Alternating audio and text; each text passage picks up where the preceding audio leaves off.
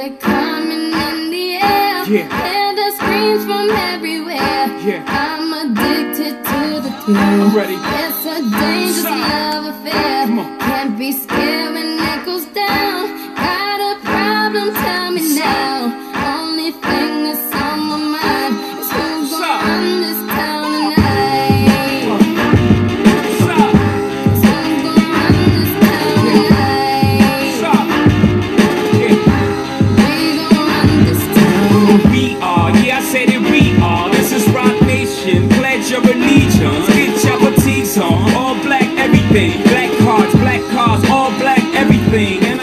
Are you kidding me or what?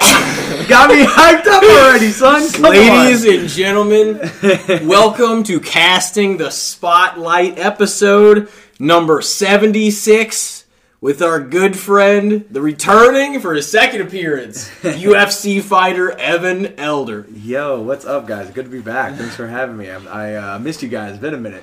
Yeah, dude, it's great Been to see you though. Yeah, man. Uh, how's everything been? You guys been doing good? Oh yeah, you know, just just plugging episodes on and Yeah, yeah. Same old same. Grinding away. yeah, Yeah. absolutely. Yeah, same here, man. Just uh, living the life. Man, a much better life than I deserve. Down there in Florida, beautiful weather. Freaking training all day. I don't really. Kind of a, kind of a loser. Don't really do much else other than that. You know, I don't really. Uh, I've been trying to make it to the beach as much as I can, but uh, as you can tell from my light complexion, um, I don't make it as often as I should. Still pretty pale. So, um, but no, man, everything's been freaking great, and uh, happy to be back home. Get to spend some time with family, friends, and rebuild the spirit, and uh, get ready to get back to work. Man, it's it is kind of tough though to like get down to the beach and do shit like that down there. I'm sure when you are now in the UFC and you kind of have to be in a routine. Yeah, I mean, it, it, dude, uh, going to the beach is sometimes much more of an ordeal than I like it to be. uh, freaking going, finding a, po- a spot to spark, uh, spot to park is usually impossible. Uh, and then walking up to the beach, you know, finding a spot, laying down and getting the water if you do, and then you getting all sandy, you got to spray off afterwards. You freaking walk back, you, you find your car and head back home, and it's like it's a two hour ordeal even if you go for just a short amount of time you know and uh, so usually in the middle of the day you know I, I try to train twice a day six days a week somewhere around there so it's like you know uh, trying to find a, a two hour window in between there sometimes is kind of hard especially with you know trying to trying to eat and then chillax for a minute you know i uh, man i'm a big i'm a big nap advocate i uh, i usually wake up eat breakfast go train as hard as i can and I come home and I, I eat a bunch of food and I end up being in a food coma and then I freaking pass out for an hour or two and then wake up get back to training. I get that. You have your days you just get wiped out, like eating way too much shit. yeah. Oh yeah. Well, I'm freaking starving after a good Yeah. training session, so I eat a ton of food. So I guess from it's I'm sure it's a, a accumulation of uh, uh, you know the hard workout and then way too many or way too much food and then the the uh, the mix of both. I'm just like, yep, time to sleep. Yeah, it's just the way it goes though. I even get that with my job. You get up early, then you got to go do a bunch of like physical activity. Then I get home and I eat, and I'm like, you need that recharge in the Yep. middle of the day. Just have to get it. Dude, it's I'm the a big best nap too. guy too. Yeah, same.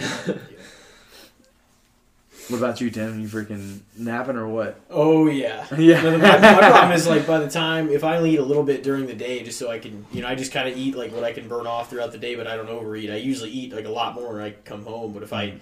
but if I just snack or just eat, you know, a few meals or whatever, like it'll put me into, it'll just put me right to sleep. Yeah. Like- so you try to you try to kind of like preserve your eating time until later on. You you do Yeah, more of your eating Mostly, once you're yeah. done. I That's a eat- good I only eat enough to kind of get by during the day, but I'm also not eating and drinking like shit. Like I never, I never like drink soda during the days or anything Yeah, like that. yeah. Like I'll have some of just whatever whenever I come home because I was actually moving throughout the whole day and actually doing things. Yeah. You know what I mean?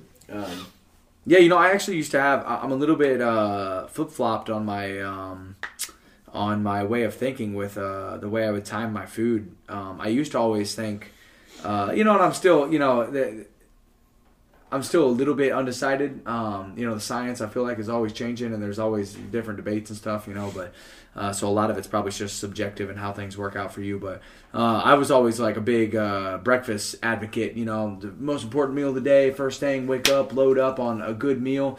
And I really do think that's good for me because I go train right away. So it's like I need something to fuel my day, especially when I'm about to follow that up with a hard bout of exercise, you know. But uh, Andrew Huberman, uh, I don't know if you guys know who that is. He's got like my favorite podcast ever. It's uh, Huberman Lab. He's a uh, doctor of, um, he's a neurobiologist and ophthalmologist uh, at Stanford University. But he has a super great podcast, uh, super crazy informational. But he studies the the brain. He's a neurologist. Um, but with that comes the body because you can't really separate the two, you know. So, uh, super informative podcast, and he was talking a lot about uh, his routine. He likes to eat very few carbs at the beginning of the day um, because the carbs are very satiating, and and uh, actually you derive a lot of serotonin release from it, I believe, and which will make you kind of feel complacent and then also lethargic, you know, and, and is responsible for uh, that feeling of tiredness. So, not to load up on carbs at the beginning of the day, and then you're kind of weighed down and heavy and you know start to get tired you know a little bit more. So he goes uh he usually fasts he doesn't eat anything in the morning. Stay alert um, uh, nice and focused. And then he'll have a, a decent meal in the middle of the day a lot heavier in protein and fats. And then he saves most of his carbs for later at night uh, because it is satiating and helps promote um, good sleep. So which would make sense right before you're about to go to bed. And uh, so that's actually kind of flip-flop from the way i've always thought. You know i'm always like load up on your carbs during the day. That way it provides you fuel and energy throughout the day. And then if you're trying to like lose weight minimize the carbs as you get further into your day you know um, that way you're not going to bed on uh, with a bunch of carbs in your system uh, ready to be stored as fat if it doesn't get utilized as energy you know so Yeah. um, so actually, what you were just saying reminds me a lot more of the way that he does things. Was you're a little bit more conservative throughout the day, don't eat Yeah. as much, and then once you're done with everything, then you're like, okay, now it's time. Now it's time to eat. I yeah, because you probably burn off a lot anyways. So Yeah. like I need to, you know, refuel then more at the end of the day. Yep. I do feel way way better about kind of keep like starting the day lighter. You know, what I Yeah. mean? not because like sometimes you eat too much of that nonsense, too many carbs. Just it just like fogs your brains and makes you just, you know, not nearly as aware or like yeah, uh, with what's even going on. So I'm like, I, I just kind of operate better when I do that. Like sometimes it's bad. Like sometimes I'll just do an energy drink in the morning and Yeah, I'm just like, ah, I'll just do this. but I don't really ever drink anything that's ridiculous. Like at work, I'll drink like some of the zero Gatorade or some of the Yeah. some water. Just you know those bangs or Reigns. But like anything else, I really don't even have like sugar wise.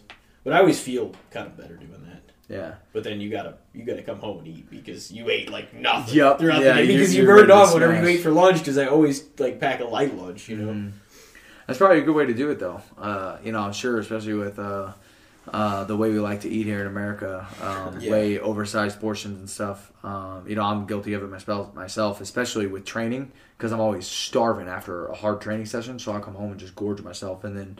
Uh, you know, I try to keep. I, I try to eat as healthy as I can. Um, you know, as often as I can. Uh, so usually, even whenever I'm eating excess amounts of food, it's usually pretty healthy stuff. So it's not like I'm, you know, doing anything too crazy. But, uh, but yeah, I mean, I really do feel like it, it probably does help, especially if you're not going to be too crazy physically active. You know, um, uh, I like to think now. I just try to. I try. I try to time uh, the eating of my carbs around physical exercise. You know, so it's like uh, right before training and then right after training because it's really it's really imperative for um, uh, the protein synthesis process. You know, kind of helping rebuild your muscles after you break them down and stuff. Carbohydrates are really uh, helpful with that process. So I try to like time it before uh, carbs before training. That way I have energy for the training session. Carbs right after training, so I have the uh, the sources for refueling. You know, and then try to cut them out a little bit after that. But Yeah, I feel like in the morning, I honestly just don't have time to really even eat a big meal if I wanted to. So I just like throw some quick shit into the microwave, Yeah. like a burrito or something, and I'm like, all right, I'm on my way. It's usually just like some Jimmy Dean yeah, shit that I have in the morning, and then when I get home, after. I guess I had to get myself adjusted to that. I can't do just like nothing in the morning though. I have to have something. Because if I just go on like an energy drink, like my stomach is in pain. Well, you say you like, don't really have a chance to eat during the day. Uh, I mean, yeah, I pack snacks. Like I pack like Belvita bars and like some like What the heck is a Velveeta Trail. bar? Is it just a cheese stick? Velveeta. Oh, I was like, I was like, why are you just eating a brick bar of cheese? Noodles, yeah. I was like, I imagine of Elijah just out here with a fucking brick of cheese. It's like, what you eating, dog? "Oh, I just got my Velveeta bar. oh, Velveeta, those little crunchy. Uh, Yeah. Okay. um, okay. the okay. Four hours of energy, whatever you eat the whole Yeah. pack. It's like four little bars, with like some sort of fruit, or like sometimes there's. Oh, I didn't know that. Uh, there's like a banana bread one, the Yeah, chocolate like, filled one, blueberry. blueberry. Yeah, there's Dude, different ones. Some of them aren't too bad. Cranberry Banana orange, great. Uh, golden oat. I don't know. That's like the plainest one. Yeah. Bro, what about those? Uh, you remember those? Uh, oh my gosh, uh, Nature Valley Oh granola yeah. bars. The thing that like literally you opened it up and it just ruined wherever you were at because crumbs just immediately just flooded. Oh, yeah. bro, those things were Those things always, terrible. dude. You could take it straight out of the package. Y- It could come in a styrofoam package with bubble wrap and, and caution precautions, safety precautions, and it's like you remove one nice and easy, and you open it up, and it's just obliterated. Like they're never well put together. Those things are just The crumbs oats and honey. Yeah, yeah, Nature exactly. Valley bar. Exactly. no. They were good though. They were banging, bro. If they ever stayed together and you didn't have to lick the crumbs off the ground, they were actually pretty good. I have some sort of Nature Valley uh, snack up there. I thought it was. I think it's like a banana bread, like dark chocolate drizzled one, Ooh. or something like that. But those those aren't those like uh, like, like this is the soft bread ones, you know, like those bullshit. Those hard ass crunchy ones. Like they all- actually, I think what happened, Drink something with it Bro. your mouth while you ate. it. such bad cotton mouth, like you couldn't even swallow. Dude, I think what probably happened was they were creating those. And they were supposed to be soft, and somebody fell asleep and just let them just fucking overcook, and they were like, "Well, we got to keep it this way now." Oh yeah. So they just fucking, dude, they just ran with it. just There's no like way that was the intentional design. Yeah, falling apart, crummy. or they never had one. Yeah, I get. Yeah, they just never tried their own product. It's like they didn't. There was. They never read one complaint about somebody being Yeah. like, "I opened this and every one of them was busted as hell in the package." No, no consulting at the design phase. They were just like, "Well, just try it." It's like I'm sure these will arrive fine. Just tossing them on the assembly line. That's funny. Well, that Belvita is probably definitely a uh, better snack than Velveeta. Although that would make some mighty fine. fine mac and cheese and stuff. Velveeta. Mighty fine? Mighty fine. yeah, eating it, I feel like just straight would be kind of disgusting. No, I'm sure. Yeah, I don't, I don't really, uh, I don't really partake in the cheese eating too much, and uh, I don't think just a straight up brick of Velveeta would be very satisfying. what is that, Velveeta? But you, you do have a little bit more of a physically demanding job, right? Like you're gonna Yeah, be. I'm hopping off and on and like kind Yeah. of running and throwing. So uh, you know, uh, you got you were saying that you know you really don't like not eating anything, but it's probably because you're going to be needing some sort of you know some source Yeah. of fuel throughout the day. But uh, you know, we were kind of talking before uh, we actually started up the podcast just about um, just grinding and doing whatever it takes, you know, for, for you to kind of assemble and put the, put the life together that you, that it is that you're trying to desire, or, you know, that you desire and you're trying to build. And uh, uh, you know, Elijah, you said you're, you're working for a trash company, right? So you're going to be jumping off the truck, freaking throwing trash in there and stuff. But uh, I don't know if you know this, but my favorite fighter of all time, George St. Pierre, he was notoriously known for uh, working as a uh, uh, a trash man uh, throughout a long period of his career. So you know, even while he was, you know, what I was just saying with like just doing odds and ends jobs while you're, you know, Yeah. trying to scrape by and pay for training and just do whatever you can to kind of spend as much time on the mats. Um, he was he was doing exactly that. You know, he was like he was a, a literal trash man, and now he's a, you know he's the renowned as one of the greatest fighters of all time. He had know, one of the so- craziest bodies of all time. Yeah, he was jacked, He was bro. just like everything on his body was a muscle. Was Yeah, he's a savage. I mean, it's was one of the reasons he's one of the greats, man. Yeah, it's kind of funny though. It makes sense that he'd do something like that. I could just see that guy not stopping ever. Yeah, yeah, Yeah. yeah, yeah. I mean, uh, it's good too. Um, you know, a lot of people will say, you know, it's it's, uh, you know, it's kind of humbling. Uh, you know, you're trying to be a, a literal world champion, like somebody that's the best in the world, better than everybody else, but you're working a job that's, uh, you know, probably looked at as like a little bit, uh, you know, so stuff that not that everybody would want to do. you know, dealing with trash and stuff, you know. And it's like it's it's it's good to have those humble roots and roots and uh, willing to freaking get down and dirty, you know, work for what you want for Yeah. sure. Yeah, I know. Like, I'm sure a lot of those guys probably do stuff like that. I know, like, what Stipe Miocic, he's like a firefighter, right? Yeah.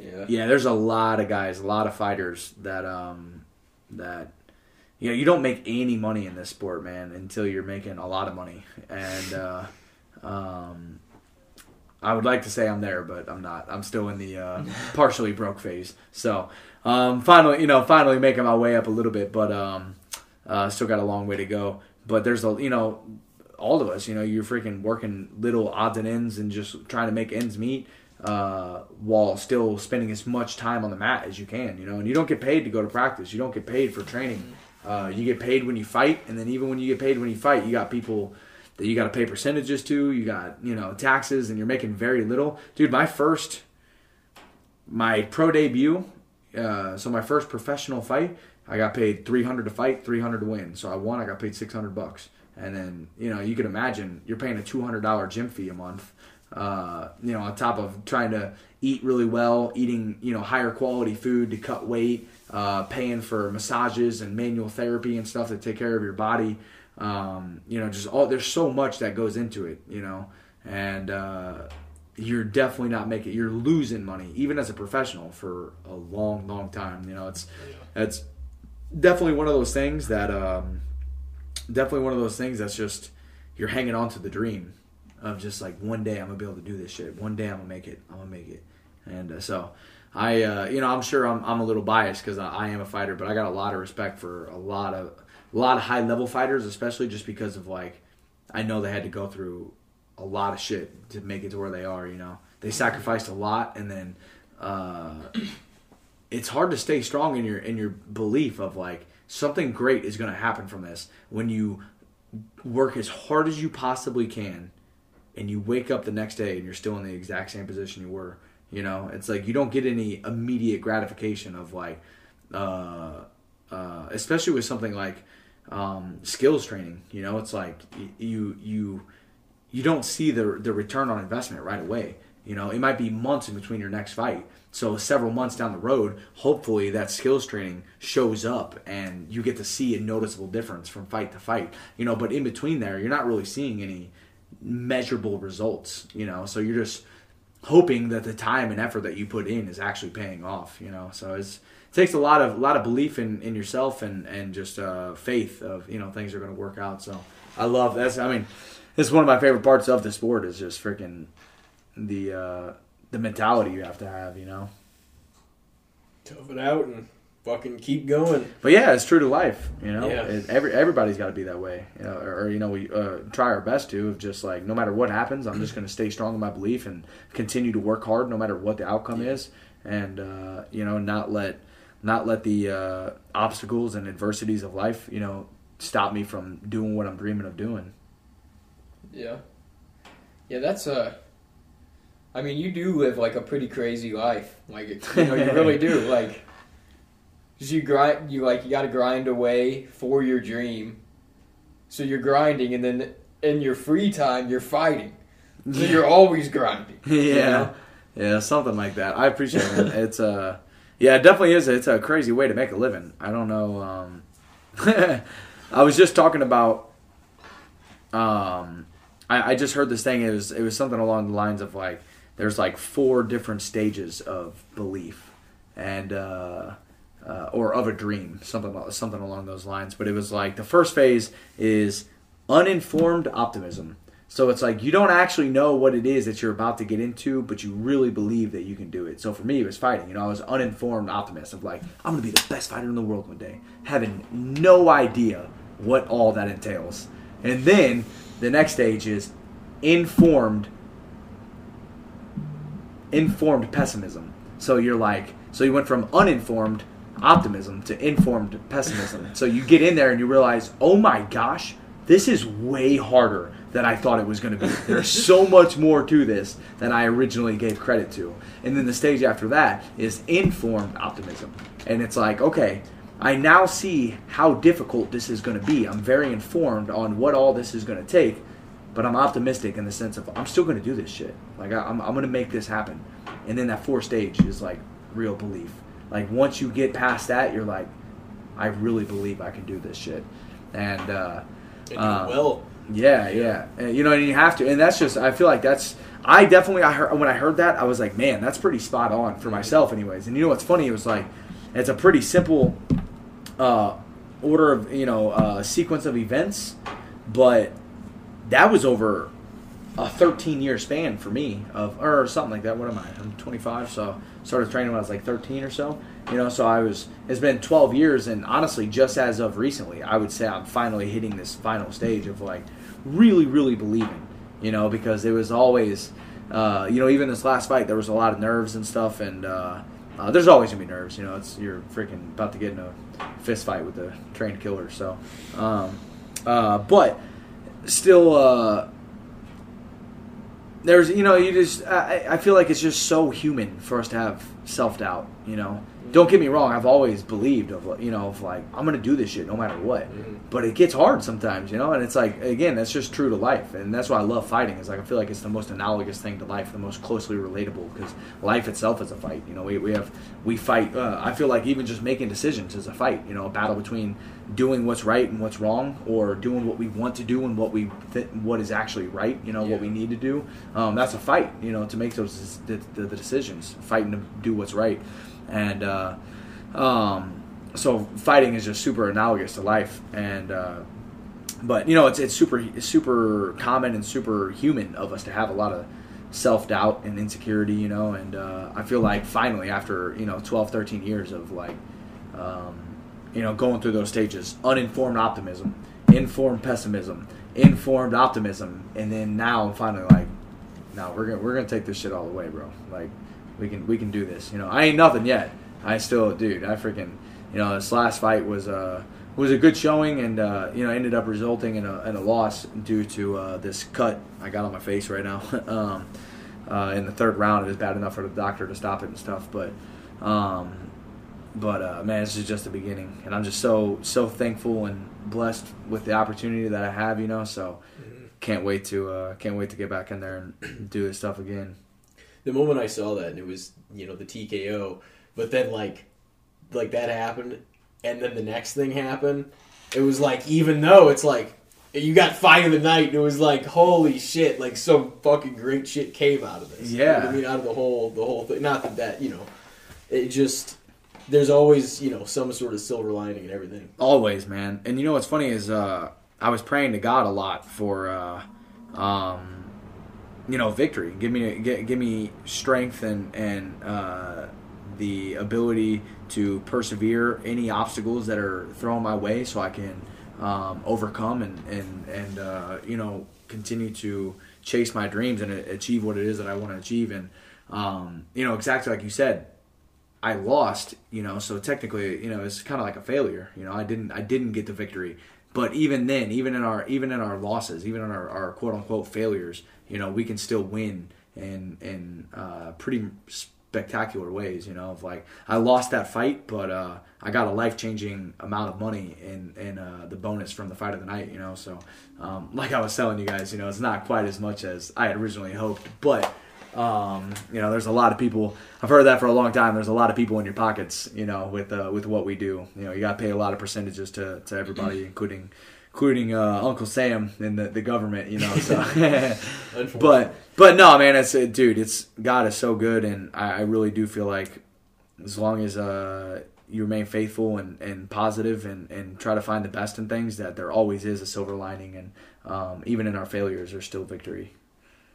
Yeah, and I mean with that too, you obviously that fight turned heads. You know, if it was able to win fight of the night, it was obviously worth something. Yeah, absolutely. It got a lot. It got a little bit of recognition for sure. And, I, uh, I saw that come up and everybody like almost every single person that I saw and I tried not to look at the comment sections either but like you know I saw like all of your posts and I was like looking and stuff and eh, like almost every single person were like oh yeah they look he looked like he was winning anyway before Yeah. that happened Yeah. Like, everybody was saying that yeah, I it's know a lot good, of people man. that like I had No, never you heard of, yeah. yeah never heard of, or like they were from you know across the country. Like I'm sure they had no connection to you, or they were just like, oh, they're like dude was pissed too. He had that fight won and all this stuff. It's like, damn. Man, I was just uh no, I, I did.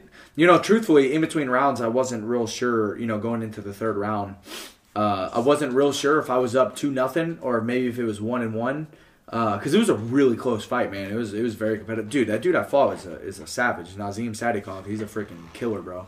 And uh, um, so I wasn't real sure. You know, it was a really close fight, so I wasn't real sure. I wasn't confident that I was up two nothing or anything. But uh, actually, after the fight, we got to see the judges' scorecards, and all three judges had me up two rounds to none. Uh, going into that third round, so all I had to do was make it through the fight, and I would have, you know, won the fight as long as I didn't get KO'd or submitted in that that last round. But um, but man, it is what it is. It's uh that's fighting and that's part of the the uh, beauty of the sport, man. You never know what's going to happen, and uh, like I was saying, it's just it's true to life, man. You could be doing, you know, things could be going well, and you'd be trying your hardest and and uh, uh, do everything you can in your power to make things go right, and just some weird fluky stuff happens, and uh, you end up, you know, not getting the result that you were wanting. But uh, but you know, that's up to us to to keep fighting, keep moving forward, and um, looking for the silver lining. Because uh, man, I was definitely, I would definitely be lying if I said I wasn't devastated. I was, dude, I was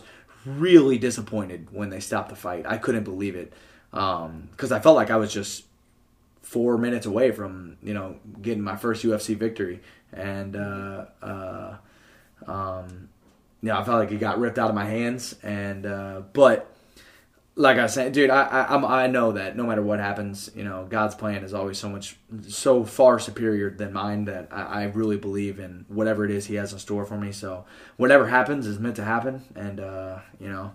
Uh, we just got to do our best with whatever it is, and, and like we were saying, just look for the silver lining, look at the, the bright side of things, because there's always something. Yeah, that's it is kind of true though with that sport especially. It's like anything you know can happen in the in an instant. Kind of makes it interesting. Yeah, dude. That's why it's that's why it's so fun. You know, one of the analogies that I that I heard that I like is, you know, in like a football game or something. You know, you could be down forty two to nothing, and you just throw this crazy ass hail mary, everything you got pass. You know, and you manage to make this most spectacular play in the world. You get it, you score a touchdown, and you're still down forty two to six. You know, like it's it's great play, but it didn't win you the game. And fighting, you could be getting your ass whooped the whole entire fight and the other guy slip up for one second, or the or vice versa, and you just get you land one big punch, you know, or you he makes one bad decision and you get his back and it slip a choke in and you choke him out. You know, it's like it's very unforgiving and uh, anything can happen at any time. So that is to me that's part of the reason it's it's so fun to watch is because it keeps you on the edge of your seat, you know, on your toes at all times because. At, at the uh, you know flip of a coin, a freaking you know or drop of a pen, it, it could you know turn around. Yeah, it's like uh, everybody was talking about that with that what Kamaru Usman and Oh yeah, Leon Edwards, how he just like flipped it on him in the Yep. last under a minute or something, right? Yeah, that's that's probably the greatest example is Kamaru Usman, the number one pound for pound best fighter in the world at the time, uh, was on his way to a dominant victory. I mean, dominant. He had a hard first round. Leon did really well the first round, and then Kamaru came out the second round and just dominated the, the rest of the time. And there was less than a minute left in the whole fight. Less than a minute left in the fifth round, and uh, Kamaru Usman was well on his way to a uh, com- a very dominant uh, decision, um, and uh, got head kick KO'd. You know, got Leon Edwards, you know, stuck in the fight and pulled pulled out, you know, a trick out of his sleeve and freaking landed this perfect, beautiful head kick. And uh, you know, and props to him. It wasn't, you know, a lot of people say he got lucky, you know, but he was setting that kick up the whole entire fight. And uh, you know, though I think Kamaru Usman showed and proved that he was the far superior fighter, at least on that night, because he was dominating. He was up, you know, he might have lost, he lost the first round, but he was up four to one, you know, at, at that point. Uh, that was the only round he lost, and he dominated the rest of the fight. And then Leon Edwards, though, uh, stuck in the fight, kept fighting, never gave up, and uh, managed to make it happen, you know, and that's, dude, I get so geeked out on fighting, and I love it so much because um, you know, whenever I was like, I think, uh, I guess I was about 21, I, I or maybe maybe even 22. Um, my uh, my life purpose changed. You know, for I, up until that point, I really believed my my purpose. The reason God put me here on earth was just to be the best fighter I could be. And then, um, you know, I lost a little cousin of mine in a car accident, and she, you know, passed away really young. And being at her funeral actually changed my life, and I felt like God came to me and and said to me, you know, now that you believe that nothing else in the world matters except for being the best fighter you can be, because that's what it's going to take to be great. I'm going to show you there's a lot more important stuff in life than fighting. And uh, you know, right then and there, my purpose changed from being the best fighter I could be to being the best person I could be. And uh, you know, now I, it, it kind of makes sense to me. I realize that I don't think God ever intended for me to be a uh, world champion MMA fighter. He just wanted me to be a, a champion in life. You know, and and I, I'm super thankful for MMA. Um, and don't get me wrong, I have all the intentions in the world of still pursuing this dream as far as I possibly can. And I think that as long as I do my best, there's no reason that I can't one day be, you know, one of the best, if not the very best in the world. And uh, but uh, the much more important thing is is being a champion of life. You know, just being a good person and uh, you know trying to positively impact the world and other people's lives as much as possible. And uh, but what it is is MMA to me is like I've already said is is the most analogous thing to life, the most closely relatable because life itself is a fight for everybody, you know. So um, being good at that skill, at this sport, at fighting, you know, at MMA, at mar- mixed martial arts is almost directly relatable to life and has is helping me uh, hopefully becoming a uh, champion of life. You know, just being the best version of myself that I can be. So it's far, far more than just fighting. You know, and I'm I'm very thankful that. Uh, unbelievably thankful and just blessed that you know God has pushed me and uh, guided me down the path that I'm on. You know, so just just very thankful for the uh, opportunities that I have and very very blessed, man. I, I, just get geeked out on life and just excited for everything about it, man. It's a good way to be, though. Try Keep to the be. positivity going. You know, Yeah. somebody has to. we uh, we could.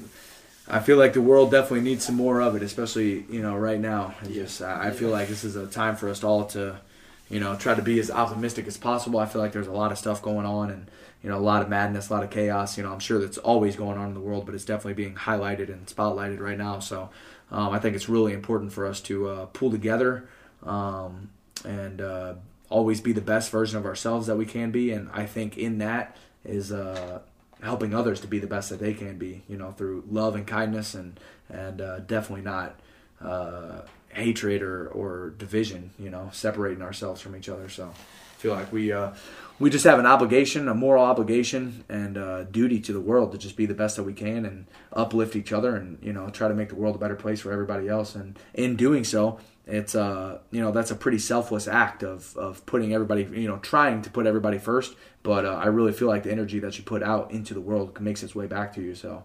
Um, uh, I you know I think about it like being selfishly selfless. You know, you're trying to be the greatest version of yourself uh, so you can ultimately give back and have more to offer to the world. But i really do think that in itself will find its way back to you you know and you will be rewarded. Maybe not even in the ways that you had originally anticipated you know but i really feel like what comes around goes around you know. It'll uh, it'll find its way back to you. So uh, it's always always good to do the right thing and uh, um, never good to do the wrong thing. So take care of each other and uh, do the best we can man because you never know what people are going through Yeah, I agree.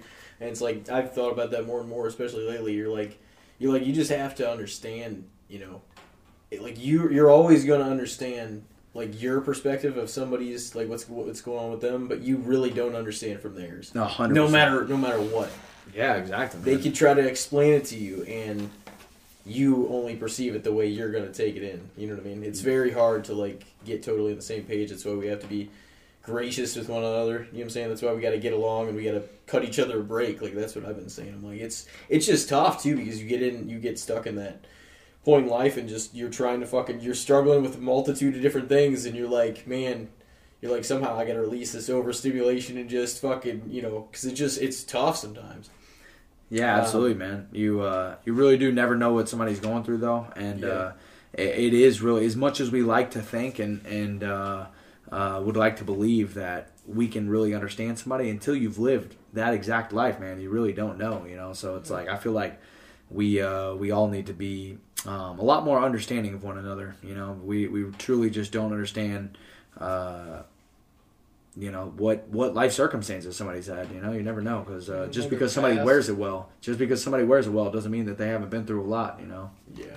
You don't understand like somebody's past or what conditions they have or they're going through or you know you're literally just living your life Yeah. and you're interacting every every it's like a big giant ant colony you know everybody's just kind of interweaving and doing their own thing living their own life so everybody gets caught up in that though i think you know it's kind of hard to when you're caught in the daily grind of life and just going through your motions and trying to keep your routine and doing what you need to do it's hard to like step out of that and think about what other people are thinking or feeling you know When in reality, like everybody has their own mission, like what you said with the ants or just whatever. Everybody's got a direction they're trying to go, but it's all happening at the same time. Like you have to fucking, you have to kind of let people stay their path and do do what they're supposed to be doing.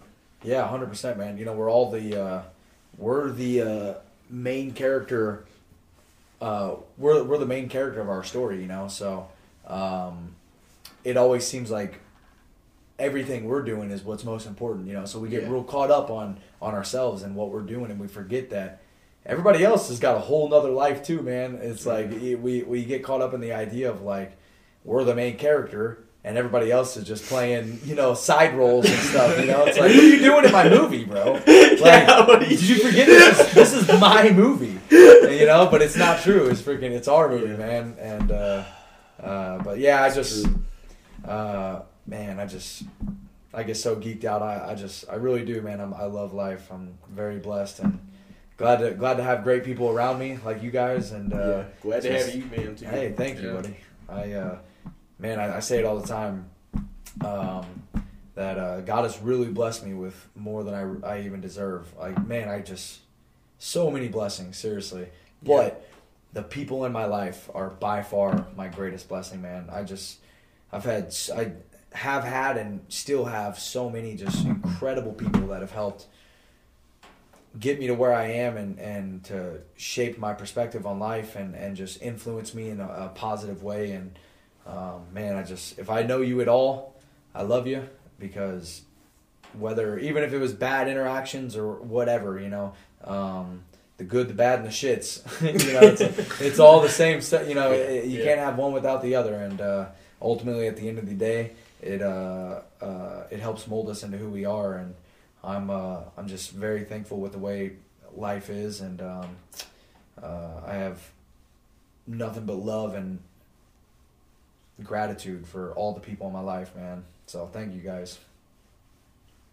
sure they'll be appreciative to hear that. it's uh I mean it's like and once again it sounds like a cliche but that's why it's important to keep, you know, big picture perspective. Like cuz like it's easy to get caught up in in your own shit but like if you if you fucking if you widen the whole view there's a lot of things going on. You know what I mean? It's Oh, not yeah. just your life and your role. It's there's everybody's stuff and everybody's trying to figure out how the Yeah. hell this thing works. I uh, I remember seeing this uh, this meme one time. It was like uh, it was literally a picture of the Milky Way. So it's just this enormous zoomed out picture of the uh, uh, of the universe, essentially. You know, Yeah. and it was like there was a there was a big arrow pointing to like just a speck, like you can't even tell what it is. And it's like here you are in the in the shower crying about your problems. You know, and it's like it's just funny because it kind of puts into perspective like look at the vastness of this Yeah. and you're worried about the little bitty details that are going on in your life, you know. And it's like just kind of a, a reminder of like, there's a lot more good stuff going on. Don't get caught up in, in the thick of the thin, you know. The, the don't get too caught up in the, the the little things, you know, becoming big problems, you know, because they're really not. Whenever we have, you know, and it sucks, but sometimes it takes um, you know, pretty life altering events for us to get put in perspective like that. Whether it's like a, you know, a near death experience or the loss of a loved one or, uh, you know, getting fired from a job, losing, uh, you know, a relationship failing, um, uh, any other type of failure or, or defeat. Um, sometimes it takes something like that for us to uh, really kind of realize, you know, it takes uh something really big in us in order for us to realize, like, there's a, you know, to, to take a step back and look and be like, Yeah. there's a lot more stuff going on. You know, don't get caught up in in these little things, especially in the stuff that what seems like you know I hate to even almost use it like this because it seems so overused and maybe cliche, but like to fall into like the societal norms of like you're supposed to work a nine to five and and and make this money and, and build this life that you're that you're wanting, uh, you know, that to have nice cars and and to achieve um, a certain societal status. Uh, or, or to climb like the societal hierarchy, uh, whatever it may be, you know, and uh, we I feel like we just get so caught up in that sometimes, you know, and it's it's, it's hard to it's hard to take a step back and realize that um, in the grand scheme of things, we really ain't shit, you know, and that's the truth of it. Is like, you know, uh, Jordan Peterson has an amazing quote that I love. Is He's got uh, a lot of them. Dude, he's the best. I freaking love JP. J Pizzle. Uh, I don't think that he would appreciate that I called him that. I'm sorry. I'm sorry, I'm sorry Dr. Peterson. uh, but uh, no, he said, um, never overestimate who you are, but don't underestimate who you could be. And I just love that because it's just saying, you know, don't don't believe that you're better than you are. You know, don't get too caught up in your own hype and, and you being the shit uh, and, and being the main character of your story. Um, but at the same time, don't ever underestimate who you could turn yourself into in the sense of if you work hard enough and if you sacrifice enough and and you could really achieve some incredible things. And it's much deeper than the cliches and the uh, of the societal norms that I was talking about. Like he's not saying that to be to be like don't underestimate who you could be in the sense of you being some some really rich you know Lamborghini driving uh, uh, badass, you know, but it, it, it more so in the sense of like, don't underestimate who you could be in the sense of like, you could be a freaking very successful, loving mother or father or just family member of like, it doesn't have to, to be some grandioso, uh, really Rich spectacular, you know, million Instagram follower having, you know, a type of life. It's just like, dude, being being a great mother. Um, shout out to my sister, my little sister, man. I uh, love you to death, Zoe. And uh, that that woman, she really is, man. She, uh, you know, got pregnant pretty early and um, stepped up and took on a really challenging role of, uh, you know, being a teen mom and uh, freaking has knocked it out of the park, man. She's just an incredible mother, man, and I just I love her to death. And um, but even something like that, you know, she she's a, to me a really good example of exactly what I'm talking about. Of like, it doesn't it doesn't take a lot to, um, you know, it just takes being a good person. Uh, and to you know to be a great mom and uh, she is definitely that man she's just incredible but i think sometimes we get too caught up in thinking that we need to um, you know, we, we, we have to have uh, this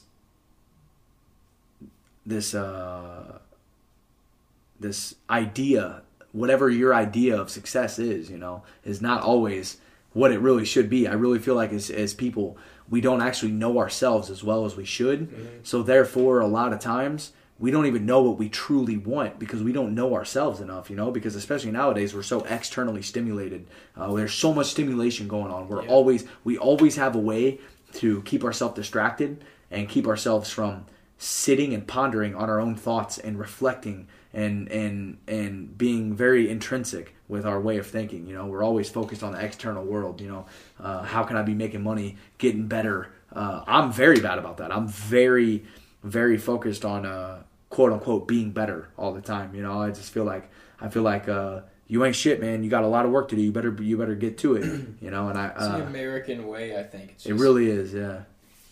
same with the even your quote everybody's going to interpret it as you know oh i'm going to have a mansion and drive a Yeah. sports car and own a big business because that's just the american way of thinking like that's how we think of success you know Mm-hmm. it's always wealth related or status related or Yeah.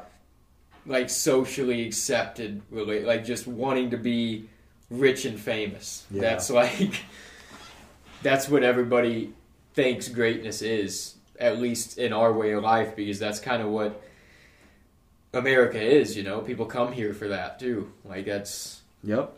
The land of opportunity, man. Yeah. And and God bless it, man, because uh, I uh, I'm very fortunate to uh, uh, train at a at a, an amazing gym at Kilcliff FC, and uh, we have a lot. We have a amazing melting pot of all kinds of different uh, nationalities and ethnicities and stuff, the different cultural backgrounds. And uh, so I've met all kinds of different people from all kinds of different places all over the world with very different upbringings and and uh, you know outlooks on life, and and all of them you know are usually very incredible human beings, you know, and uh, uh, but it's like man, we have it really good here. we have it really, really good in America. Even though there's a lot of turmoil and a lot of uh, um, uh, there's a lot of division, separation, you know, amongst uh, different, uh, especially you know, I'm sure believe, but between different political standpoints and and um, you know even religious or moral beliefs, whatever you know, kind of divide. It causes a lot of divide, but it's like we need to step back and remember. Man, we have it really freaking good here. We have it really good here. it's not like it's just chaos in war within the country, like as much as it seems like that. The other thing is like some of the negatives are highlighted because of social media. So even if things are, are a small problem, it'll be there's an article written about it. It's passed around everywhere. People are like, "Oh my god, Yeah. can you believe in South Carolina this happened?" It's like, yeah, Yeah. because we see articles all over, you know, all the time about this kind of stuff.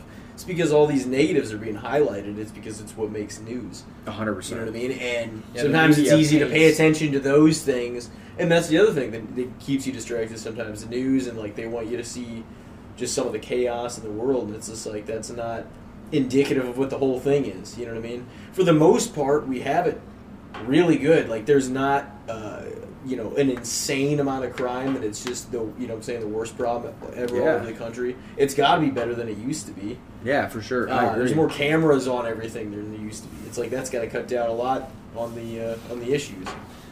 Um, but once again, now that we evolved into the technology stage and everybody there's eyes on everything, there's everything comes with with its own set of problems. Yeah, and yeah. we're seeing the results of that too. So like everything looks like so much worse of a problem because everybody knows about it now. Yeah. it was all still going on before. Yeah. It just wasn't being highlighted in that limelight. Yeah, absolutely. Things couldn't spread in an instant. No. You know Yeah. what I mean? It's Yeah. I, It's I heard just- this quote I really like. Uh, uh, going off of what you just said is just uh, uh, bad news could make its way around the world. While good news is still putting its shoes on, you know, it's like, Yeah. like for real, dude. You know, it's Yeah. like it, it- people are just so much more apt to uh, spreading bad news. I feel like, you know, and uh, but you know, I, I would imagine it's got to be. it- It's probably for a uh, um, almost like a primal instinctive uh, way of thinking because I'm sure it's way more important, especially back in the day, that we knew about the bad stuff before the good stuff. Of like, hey, watch out, there's going to be a severe famine coming. Other than you know, get ready for it. Other than like. Johnny just had a, had a baby, you know. You know that's great news, but we got to get ready so we don't fucking die of starvation, you know. So it's I'm sure that you know, or even more, uh, you know, a little uh, quicker would be like, hey, there's a freaking jaguar around the corner getting ready to eat you. Don't go that way, you know. So bad news. We're probably much more um, wired just to. Uh, uh, be alert and watch out for bad stuff, you know. So, but it, it- like you said, it probably gets highlighted and exacerbated with all the cameras and especially with social media. Everybody's got uh, a platform to voice their opinions, and a lot of times, you know, we share the negative things, you know. But, but it is what it is, man. It's and I really, you know what, uh, as bad as some aspects of social media are, dude, I'll tell you what. I personally, um, I, I, dude, I love my social media, Uh, but I really feel like a lot of it is because of the algorithm. You know, if like the algorithm's going to show us what it is that we interact with, and I, you know, I at least try my best to uh, a lot of my. Uh, a lot of my feed, you know, both f- Facebook and uh, Instagram, whatever, is uh, I, I, dude, I'm I'm a loser with uh, quotes. I love I love good quotes, you know, fire you up, get you motivated, inspired, or uh, just remind you, you know, or just you know uplift you. Um, and uh, so a lot of my stuff is like that, or just you know, obviously a lot of training, uh, you know, weightlifting, uh, you know, diet style, you know, related stuff. But um, I really feel like, man, we have the, we have much more control and, and influence over what we take in than, than we give credit for. Um, if you don't, if you truly don't want to partake in something, you know, as, as far as like maybe bad news uh, uh, or, or um, uh, all the negativity on the uh, on on the news outlets or social media, whatever. Stop interacting with it. You know, I'm sure. I, I you know I think there's even an option like on on Instagram. You know, like hide this from me or whatever. You know, or like uh, you dislike it to where it's it's you know less likely to Yeah. pop up in your algorithm. You know, and it's like. I really feel like that. Uh, that really works. Uh, I heard on Joe Rogan, one of their buddies, one of his buddies, did a uh, uh, a little bit of a, um, a, a science review or a uh, a little test. You know, this is all anecdotal evidence. It wasn't an actual study or anything, but he got he created a YouTube account and just looked up videos of puppies and kittens, and that's all it showed him. Like when he would get on YouTube, all it would recommend to him was puppies and kittens.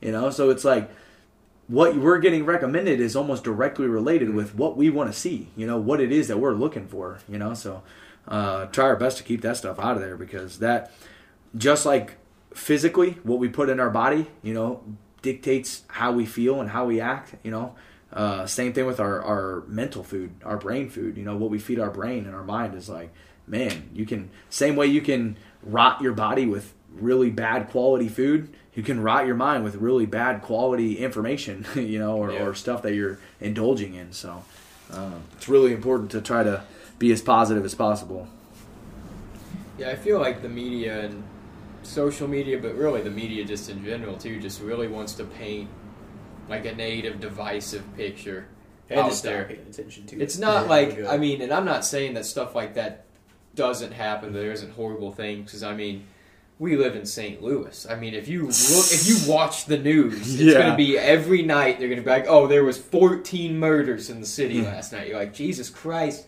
But it's like there's nothing they're saying on there that's like, "Hey, this is how we solved this." They are just Yeah. reporting Yeah. that a bunch of people got killed, and then it's like, "All right, have a good night, enjoy dinner." It's like what? Well, what is that- the point of watching something like that? Enjoy dinner. but I mean, at the end of the day, everything, especially you know, like we said, God bless America, but uh, a meritocracy, man, is like everything's a business at the end of the day. You know, so it's like what's going to get views, what's going to make money, and uh, negativity, man, really draws people's attention. Like Humans we were saying, Drama, drama. and- Humans love it. Yeah, yeah. As far as entertainment, I mean, it's interesting, but it's like in real life, it's you know, there's there's shit that really happens that you got to contend with, so it's yeah. it's not as uh, fun to partake in. Well, yeah, man, and actually, you know, to kind of play devil's advocate to what I was just saying, yeah, is uh, as much as I try to be positive and stuff, I also try to keep a very realistic outlook of Yeah. like I used to have this like naive, optimistic way of looking at life of like there is no bad, you know, nothing bad happens because it's only about how you perceive it. And uh, but I mean, I hate to say it, but that really, honestly, isn't always the case, man. There's some real evil in this world, man. There's some real shitty stuff that happens, so it's it's not right to ignore it or pretend it doesn't happen, but I also don't think that we have to, uh, you know, loathe on it for too too much. You know, we can't Yeah. get too caught up in it because, man, if we allow it to, it'll freaking consume us. Oh yeah.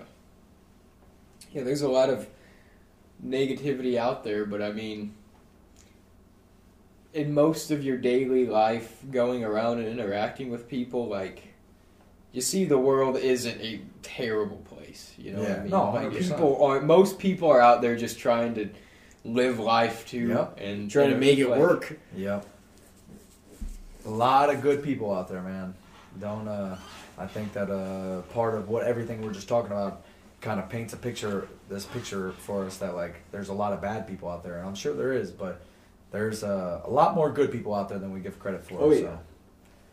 Well, that you know, that's the thing. It's like they, they look at the exception, not the overarching, like Yeah. how everybody is, because those are the things that get pulled out. They're like, oh shit, what happened over here? Yeah. And like Elijah was saying too, it's like sometimes things are like actual, real, you know, incidents and tragedies that should be addressed and or Yeah. like recognized, but like that, it's not like that is paints the whole picture. You know what I mean? Yeah, It's not like that should be reflective of what everything is because of the one percent. You know what I mean? I don't think the one percent negative should overrule the ninety nine other percent positive. Yeah. Like, what kind of a realistic ratio is that? Yeah, for sure. You know what I mean? And then look once again, it's not even to underestimate because there's certain situations that are just too damning to ignore, and you're just like, this is just it needs to be addressed yeah. for sure. And you'd be a worse person for acting like it didn't happen. yeah, yeah. You know, but at the same time, you can't. Yeah, exactly. Just like with anything, there's got to be balance. You got to give it the proper amount of recognition, but you can't let it all overrule your thoughts and mind, and you know, you don't want to create chaos around you. Yeah. So it is what it is. Yeah, I agree, man. You gotta, uh, just like with anything, man. It's all about balance. We gotta, Yeah. you know, keep a level head as much as possible. So. You don't let your guard down, but be a good person. You know? Yeah, hundred percent. Yeah, you can't be naively letting your guard down. Yeah. So Put yourself like put yourself in intentional harm's way. Ah, I'll be fine. Yeah. no, you won't. You walk in the wrong neighborhood. Or just yeah, thinking Or just that somewhere. anywhere you go and any way you act Yeah. anywhere is gonna be fine. Like yeah, you can't do that. know how to act in certain situations. You Probably- probably just go around like a dumbass, you know. Like I wouldn't recommend wearing like a Confederate flag shirt in LA. Yeah. I don't know. Maybe they won't say anything. Who knows? Maybe they will. It'll be on somebody's Facebook though. oh shit. Definitely probably get some pushback. Yeah. Yeah. No. You, yeah. You shouldn't. You Go to the shouldn't do east that. side in the Confederate flag. You Sure. should, well, you should do that either. oh man, you want to take a break? Alrighty, well, um, let's call it a, an old break for the time being. We will be back with the good, the bad, and the shits. Let's Evan go. is oh, returning. Oh. Let's go. Yeah. Yeah, I'm at Brooklyn. Now I'm down in Tribeca, right next to the Niro. But I'll be hood forever. I'm the new Sinatra. And since I made it here, I can make it anywhere. Yeah, they love me everywhere. I used to cop in Harlem. All of my Dominicanos right there up on Broadway. Pulled me back to that McDonald's. Took it to my stash spot, 560 State Street. Catch me in the kitchen like the Simmons whipping pastry. Cruising down A Street, off-white Lexus. Driving so slow, but BK is from Texas. Me, I'm out that Bed-Stuy, home of that boy Biggie. Now I live on Billboard, and I brought my boys with me. Say what up to Tata, still sipping my top. Sitting courtside, Knicks and Nets give me high five. Nigga, I be spiked out, I could trip a referee. Tell by my attitude that I most definitely from. from hey. Uh-huh.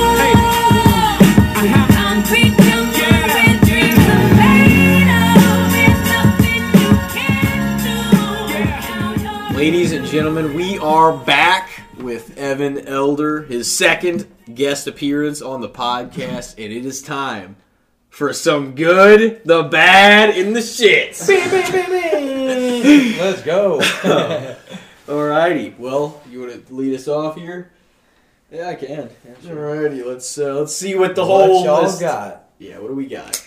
Right, we're gonna start off hot here with a good old topic. Now, I don't really know. Like, if this would be, it'd be real controversial to say underrated to this, because obviously most people are going to say overrated. But I, I guess I mean more the perception. Do you think that they're as bad as they're painted out to be? And you being a professional athlete, it's different in your world because I mean, it's illegal. But what's your guys' take on steroids? Hmm. That's a good one. That's a good one. Um, man, I uh, I personally, I, you know, that's a pretty broad spectrum. Like, what technically, what, what would you consider steroids? Uh, I mean, not what would you consider, but like, there's a broad range of that. You know, like, would you consider some TRT, like testosterone replacement therapy, as steroids? Because I mean, you're technically injecting testosterone, you know, like, uh, but it's probably not going to be the same as doing some like Anavar or freaking uh, uh, any other crazy amount of like uh, anabolic steroids, you know. But, anyways, I guess it depends a lot on like what your goals are, what you're doing it for. If you're doing it to cheat to get ahead in a sport, I don't agree. You know, uh, I don't agree with them much, anyways. I just feel like God has given us more than we need to uh, properly take care of our body. And I feel like what it happens a lot of times, and uh, even with like really low testosterone levels, especially nowadays, is uh, just a lack of good diet and exercise. And you know, we don't take care of, uh, of ourselves as much as we should. So then we start leaning on outside sources instead of allowing our body to kind of naturally govern itself. But, anyways, uh, long story short, I would have to say, I guess to answer your question, it would be like overrated. Like I don't agree with them. Um, I think you know, with that being said, obviously they give you great results. You know, like as far as you know, aesthetics, uh, very pleasing for for the looks. Um, but as far as overall metabolic health, I think it greatly diminishes that and um, is not worth the uh, consequences of uh, you know potentially greatly shortening your life. Um, you know, you see all the time great bodybuilders dropping dead uh, way too early. Uh, to me, personally, it's just not worth the uh, the risk, you know, for the reward. Because I think of it as a little bit of like a shortcut, you know, like I'm just gonna take this shortcut to get to where I want to be instead of you know actually putting in the work. But uh, so I guess that's my take. seems like it's still like rampant in the world of like bodybuilding and stuff too. Like it's like oh, it never won't be. yeah, it seems like you know there was all the kind of scare campaign behind it too because it was like trying to diminish it in bodybuilding, but like I feel like I hear it talked about with that so much still nowadays that it's like almost like it's had a comeback, but now there's more like kind of highly advanced, more like I guess less dangerous versions of it. But it's like like you said, what do you consider? Yeah. You know, is it Well, I- HGH and TRT and all that? Is that steroids or Yeah, I'm sure it's all steroids. I don't know the uh, technical definition of a steroid, but uh, I would imagine it's something you know to do with endogenous hormones. You know, any type of injecting hormones. Uh, I actually heard somebody say say this a while ago. I didn't really think about it. Any type of steroid that we could do is literally just taking physiology that we already have and enhancing it. So all we're doing is taking stuff that we already have inside of our body and just taking more of it you know trying to maximize our levels of it. So i really feel like with if you were to just do take the the, the proper steps to optimize your health you can get a lot of effects of something like steroids. Obviously you're going to get much more. It's just the easier you know the easier route the shortcut you know to, to take the steroids. But um, yeah it's never going to not be a huge part of bodybuilding because it definitely helps you to achieve a specific physique uh, and it is very it's a lot more popular than i thought it would be even amongst just everyday people you know because people want to look a certain way and uh, hey man i don't i don't have any room to, to judge or uh, um, tell anybody how to live their life i just personally would not uh, i don't think the risk for risk for reward is aligned for me Do you think? Do you think like, you know, taking steroids should disqualify? Like in some of these different sports, like do you think like that is is just enough to disqualify them from? Oh, you know, some people will be like, oh, he shouldn't have the all time record in this because he did steroids one time. Like, do you think that? Do you think that's reasonable, or do you think that there's? i feel Do you like think the stats for all these different athletes still hold up even with steroids? I feel like there's a couple things. Um, for one, it depends on the rule set. If it's allowed, it's technically not cheating. If everybody has the availability to do it, you know, if you said if you if it's in the contract of like, we do not drug test you, we want everybody to be as high performing athletes as possible. It's not technically against the rules, so I don't think, you know, if it's not against the rules, they shouldn't be punished for it. But in my opinion, I don't think it's ever going to be a level playing field because there's different qualities of that type of stuff too. You know, it, it's going to be just like any other drug. I would imagine uh, is like, are you getting street grade or pharmaceutical grade? You know, are you getting yeah? uh, you know stuff from Joe Schmo down the street that's like, yo, you should try this out. You're going to get fucking jacked. you know? Buying needles, Yeah, you from know- some dude in the locker room. Yeah, you don't even know what you're actually putting in your body, as opposed to Liver King getting freaking prescription quality or pharmaceutical quality. I'm sorry, pharmaceutical quality uh, type of drugs. You know, it's like And he was like. I ain't doing none of that. yeah, well, yeah, poor Liver King, not poor Liver. The King. guy in the wrestlers just got all the stuff. Like, and he goes in there. He's like, "Oh, what you want? I got Vyvanse, or Vyvanse, or he's like, I- I got perks. I got all this, like, just all this other stuff, and like weightlifting drugs and Yep. shit like that. So, like, actual drugs. It's just like, Jesus Well, I'm sure Christ. too. Like, you know, guys like that kind of travel around more and are in kind of lower level organizations with fighting, pro wrestling, boxing, stuff like that. Like, it probably is prevalent because they're you know Oh, yeah. on the road. They're fighting in Knights of Columbus halls and shit. Like, Can't always get to There's the not going to be drug testing. yeah, And uh, for especially combat sports, I highly disagree with them because what we do is already plenty dangerous enough. Taking a freaking shin to your noggin is uh, not going to be good, let alone somebody that's freaking sauced up and at, at a supreme physiological advantage, you know, kicking you in the face then yeah. is uh you know dude you can get really hurt like for real hurt. Oh, and uh, i think that especially if it's against the rules you should be penalized man because it, it- dude that's cheating. And uh, not only is it cheating but cheating to to try to ensure you do a lot of harm to somebody you know in combat sports at least you know but i would argue the same with football or something you know it's not really technically like a combat sport but those motherfuckers those dudes are huge. Those guys are refrigerators in football pads getting into car accidents. Like, dude, they are dude, they are hurting each other.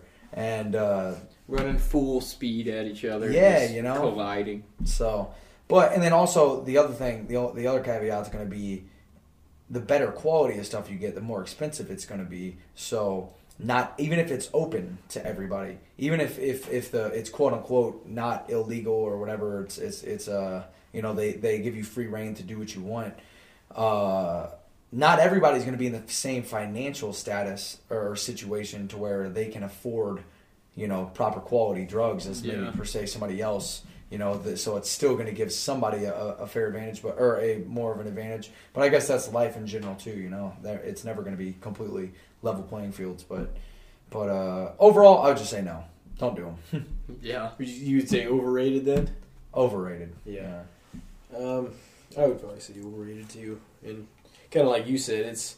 I wasn't sure whi- uh, which, like, what exactly you were building towards whenever you were you were talking about it, but I mean, there's just overall no way they probably aren't. Like, especially now, most people that get in trouble, people still do steroids, you know, but most people get in trouble, it's something else, like some other type of growth hormone or just whatever. Like, there, it's not just always, you know, strictly steroids, obviously.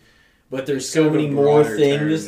There's so many more things that they have to keep, you know, drawing the line on Yeah. in like every sport. Um, but uh, I mean, you know, they've got to be overrated because at a certain point, everybody's gonna be drug testing, and then you can't really. Everybody already is, but you know, you can't really do things that are against the rules because you know the rules. You signed up for the. You know what I'm saying? You're Well, there's a lot of people that. Oh, there's a lot of thing, a lot of organizations and stuff, and uh, uh, that don't drug test at all. Yeah. And then there's also ways to get around drug tests. I know, you know, of, of like people. Uh, I hear all the time people kind of like back engineering drug tests, like meaning, you know, hey, we're gonna test. We this is technically uh, qualified as a performance enhancing drug, so we're testing for this molecule. Mhm. You know, and. Uh, you can basically back engineer and alter that molecule, whatever the substance is, change the, the molecular composition of it, even if it's very, very slightly, and now it's technically a different compound, and now that compound isn't technically illegal.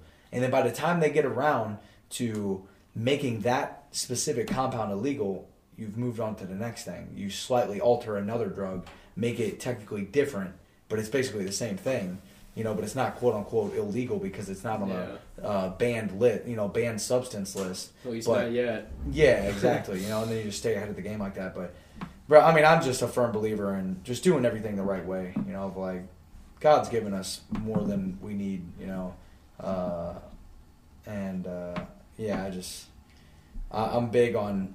um, I take a much more holistic, natural approach, or I try to at least. You know, um, but yeah, I would just say overrated. Yeah, I think especially if you're in a professional sport or an Olympic thing or anything like that, it's definitely should be illegal. But I mean, I like like you said, I don't. I'm not gonna judge somebody's life like a freaking Sal who owns a damn used car lot just wants to get fucking jacked. Like, Yeah. go ahead. Well, I then you're not really you know? performing in any competitive, you know, Yeah. situation. So it's not really like Well, it doesn't really impact. I guess you know, in my opinion, it would fall. Ugh, excuse me. It would fall under my beliefs with all drugs of just like everybody should have the ability to do whatever they want to do. uh, but we should be well informed on what it is that we're doing. You know, so have plenty of information out to inform the general public, and then everybody make their own um, educated decisions. You know, uh, so you know, who am I to tell anybody that what they can and can't do? You know, I, I personally don't agree with them. I wouldn't do them. Uh, but who am I to tell you not to? You know, if that's what something you want to do. And honestly, I get it more from an athlete's perspective because I really don't think a lot of people know what it's like to be unbelievably driven and just hungry.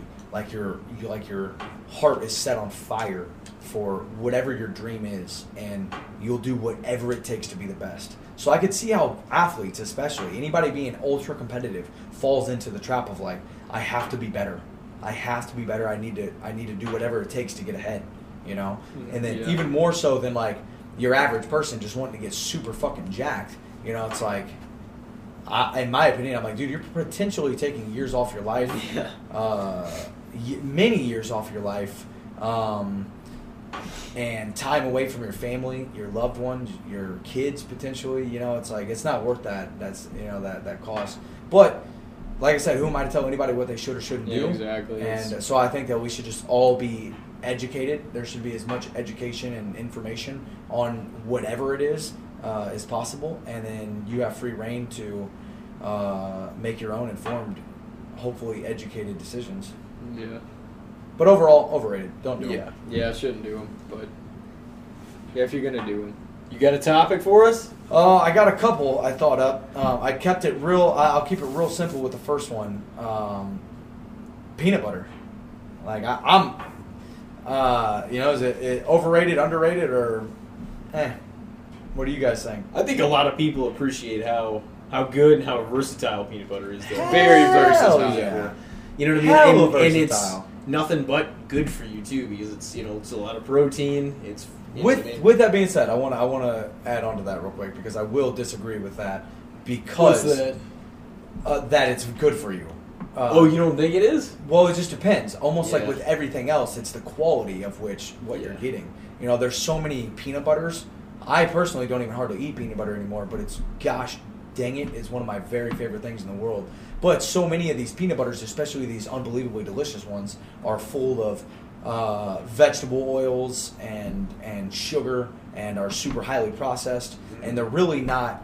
I mean, like I was saying, like a lot of things are just taken so far away from what they were originally intended to be from the earth, you know, and us men, uh, or just man, you know, in general, uh, men and women, uh, have just intervened with the the uh, the process in which we should consume our food. I feel like you know there's so much processing and additives and preservatives that are um, uh, added to our food. You know to to preserve shelf life, uh, lower uh, price margins, so that you know companies make more money.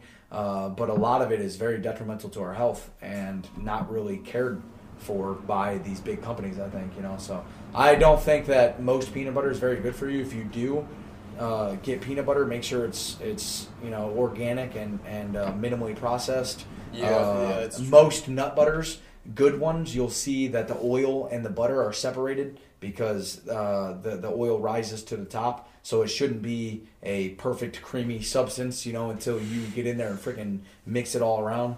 Uh, but yeah, anyways, no. Other than that, though, you get good quality peanut butter. It is good for you. The for idea sure. of it is for sure Yes. good for you, but I totally see what you mean about it being added sugar and everything else. Yeah. Because everything's Yeah. everything's basically Everything's like- processed bullshit. It you is. know? It really is. it's just like even less uh, proportionally than it used to be because we're running like as many people as there is. I don't think it's we're going to be able to keep up with the amount of resources. So everything's getting thinner and thinner compared to what it used to be. yeah. It's like these chickens are going to be filled with nothing but corn and shit Oh, like that. man. Man. They're cows. corn, corn and soy and hormones. And, they're all they're all Yeah. ready, like just fucking Oh, giant looking like little no fucking reason. tanks. It's not natural. and then like they're already splitting the portions of everything, and it's like, but this chicken is basically less chicken than it used to be because it's full of so much bullshit. Yeah. When it just literally changes like the genetic composition. Yeah, of that's like- what I mean. It like literally alters the DNA of things a lot of times with how. So how much- therefore, the effects You know that it has. on Yes, it. it's not the same as it's what. not the same. Yeah, you're not getting the same intended to be. nutrients out of it. Yeah. It or was anything. actual. Absolutely. You know. Um, Dude, my cousin, speaking of like processed chicken and shit, though, he worked a bunch of odd jobs for Yeah. a long time, and he worked at a Tyson chicken processing plant. And he like said that he like had to clean. He had the shit job because I mean he like didn't have any education or anything. He would just go pick up odd jobs and shit. And he worked like cleaning out a lot of the chicken pens and shit, mm-hmm. and like taking care of them. And he said that it smelt so rancid Ugh. where they kept their chickens because they, there was just stacks. He's like, I'm not even kidding you. He's like, there was just stacks of dead chickens Oh my. that died like in the pins, and they weren't going to be able to process, so they just would toss them over. He's like, there were stacks like seven feet high Oh my. in the processing plant. It's like you had to put shove things up your nose because of the smell. Well, dude, I mean, you, you uh, we used to. I used to live on a small farm. Uh, you know, just like a little bit of stuff. We had a bunch of chickens, a couple hundred chickens. Uh, you know, big garden and you know some ducks and stuff like that. Nothing too crazy, but, uh, dude, you know, like chickens will have accidents and like fall, like break their legs or just get cuts on their feet. And uh, a lot of times they just shit wherever, especially like in the chicken coops. So they're just walking around in feces, and th- that that feces will get in their cuts, and they'll get infections. Like they'll, they'll so a lot of chickens die of like gangrene. You know, they'll lose their legs, and then they can't get up and eat, and then they just die. You know, or the infection gets too bad and they, they die. I would imagine that's what's happening there. It's like they're in such a filthy environment mm, Yeah. that if anything happens, the conditions are so bad that they're just gonna die. Mm-hmm. And they just toss them over. That's crazy. yeah. Ugh. that makes sense though. The cuts and all the it Yeah, affects their yeah. bodies. That's kind of gross to think about because Tyson humans owns eat so, much shit too, Yeah. and they are responsible for. Ooh. and we eat. So I don't know much how I feel about the, the the meat, the food, like purity as a whole in this country. Oh, going no. Oh, dude, it's probably garbage. Especially meat too. Like meat's Yeah. scary because I love meat and it's I like, know. same man. you have to get really good quality meat. Meat's one of those things. I'm a huge advocate of meat. I don't think anybody should not not eat meat. Honestly, Yeah. it's uh really no such thing as a superfood. You know, because uh, you know I, I think that's just like a uh, kind of like a coined term by society to like kind of uh, help pitch or sell you know specific food items. It's really no such thing as like a superfood. You eat just this food and you're gonna it's gonna give you all the nutrients you possibly need. You know, it's like there's no such thing. But if there was a superfood, it a lot of times would probably be meat, uh, especially like red meat. You know, beef Yeah. uh, and organ meat, especially. It's some of the most nutrient dense food in the world. You know, it's, it's almost like a natural multivitamin.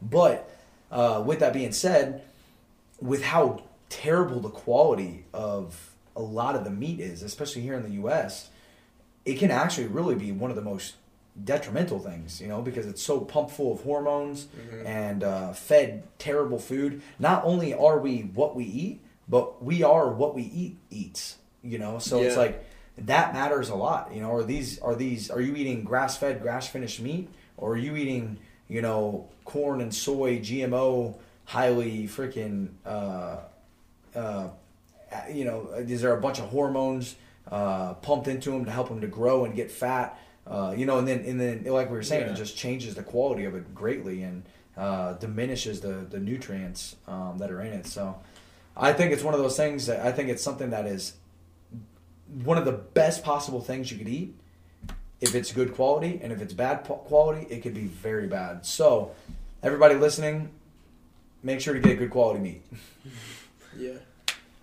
Yeah, it is important. It seems like it, but I mean, I get the point of why they try to do what they do, like processing sure. things and Yeah. getting hormones and trying to speed up the process because there's so many fucking people. Yeah. It's like we got to keep this production up, you know. we had John Bunch and He was saying like he was advocating uh, just like butcher shops and going to actual like going to the actual places that buy Yeah. from the farmers and you know shit like that because you're getting the good stuff. You're not getting like something that's been through Yeah. processing and everything. and just supporting local, hopefully. Yeah, yeah, Yeah. for sure. Um, on a typical like, what do you? What kind of meat do you usually buy or cook? Or Uh, I try to get I try to get good grass fed, grass finished uh, beef. yeah, You know whether you know any cut of steak or ground beef. Um, I like to I try to eat as many uh, organ meats as possible, uh, liver, kidney, uh, heart. You know, I, truthfully, I slack on that a little bit. Uh, um, been trying the liver thing for a while. Be completely honest with you, I hate it. It's it's terrible. I started just eating it raw because I would I would put it in my mouth raw and then just take a gulp of water and just suck it down, and that way I didn't even have to chew it or nothing. Um, but it's I, I really do think it's worth the the benefits of it. You know, it's like suck it up, eat something you don't like, and you get you know uh, a ton of nourishment for your body. So to me, it's worth the trade off. But um, other than that, you know, good uh, good quality chicken.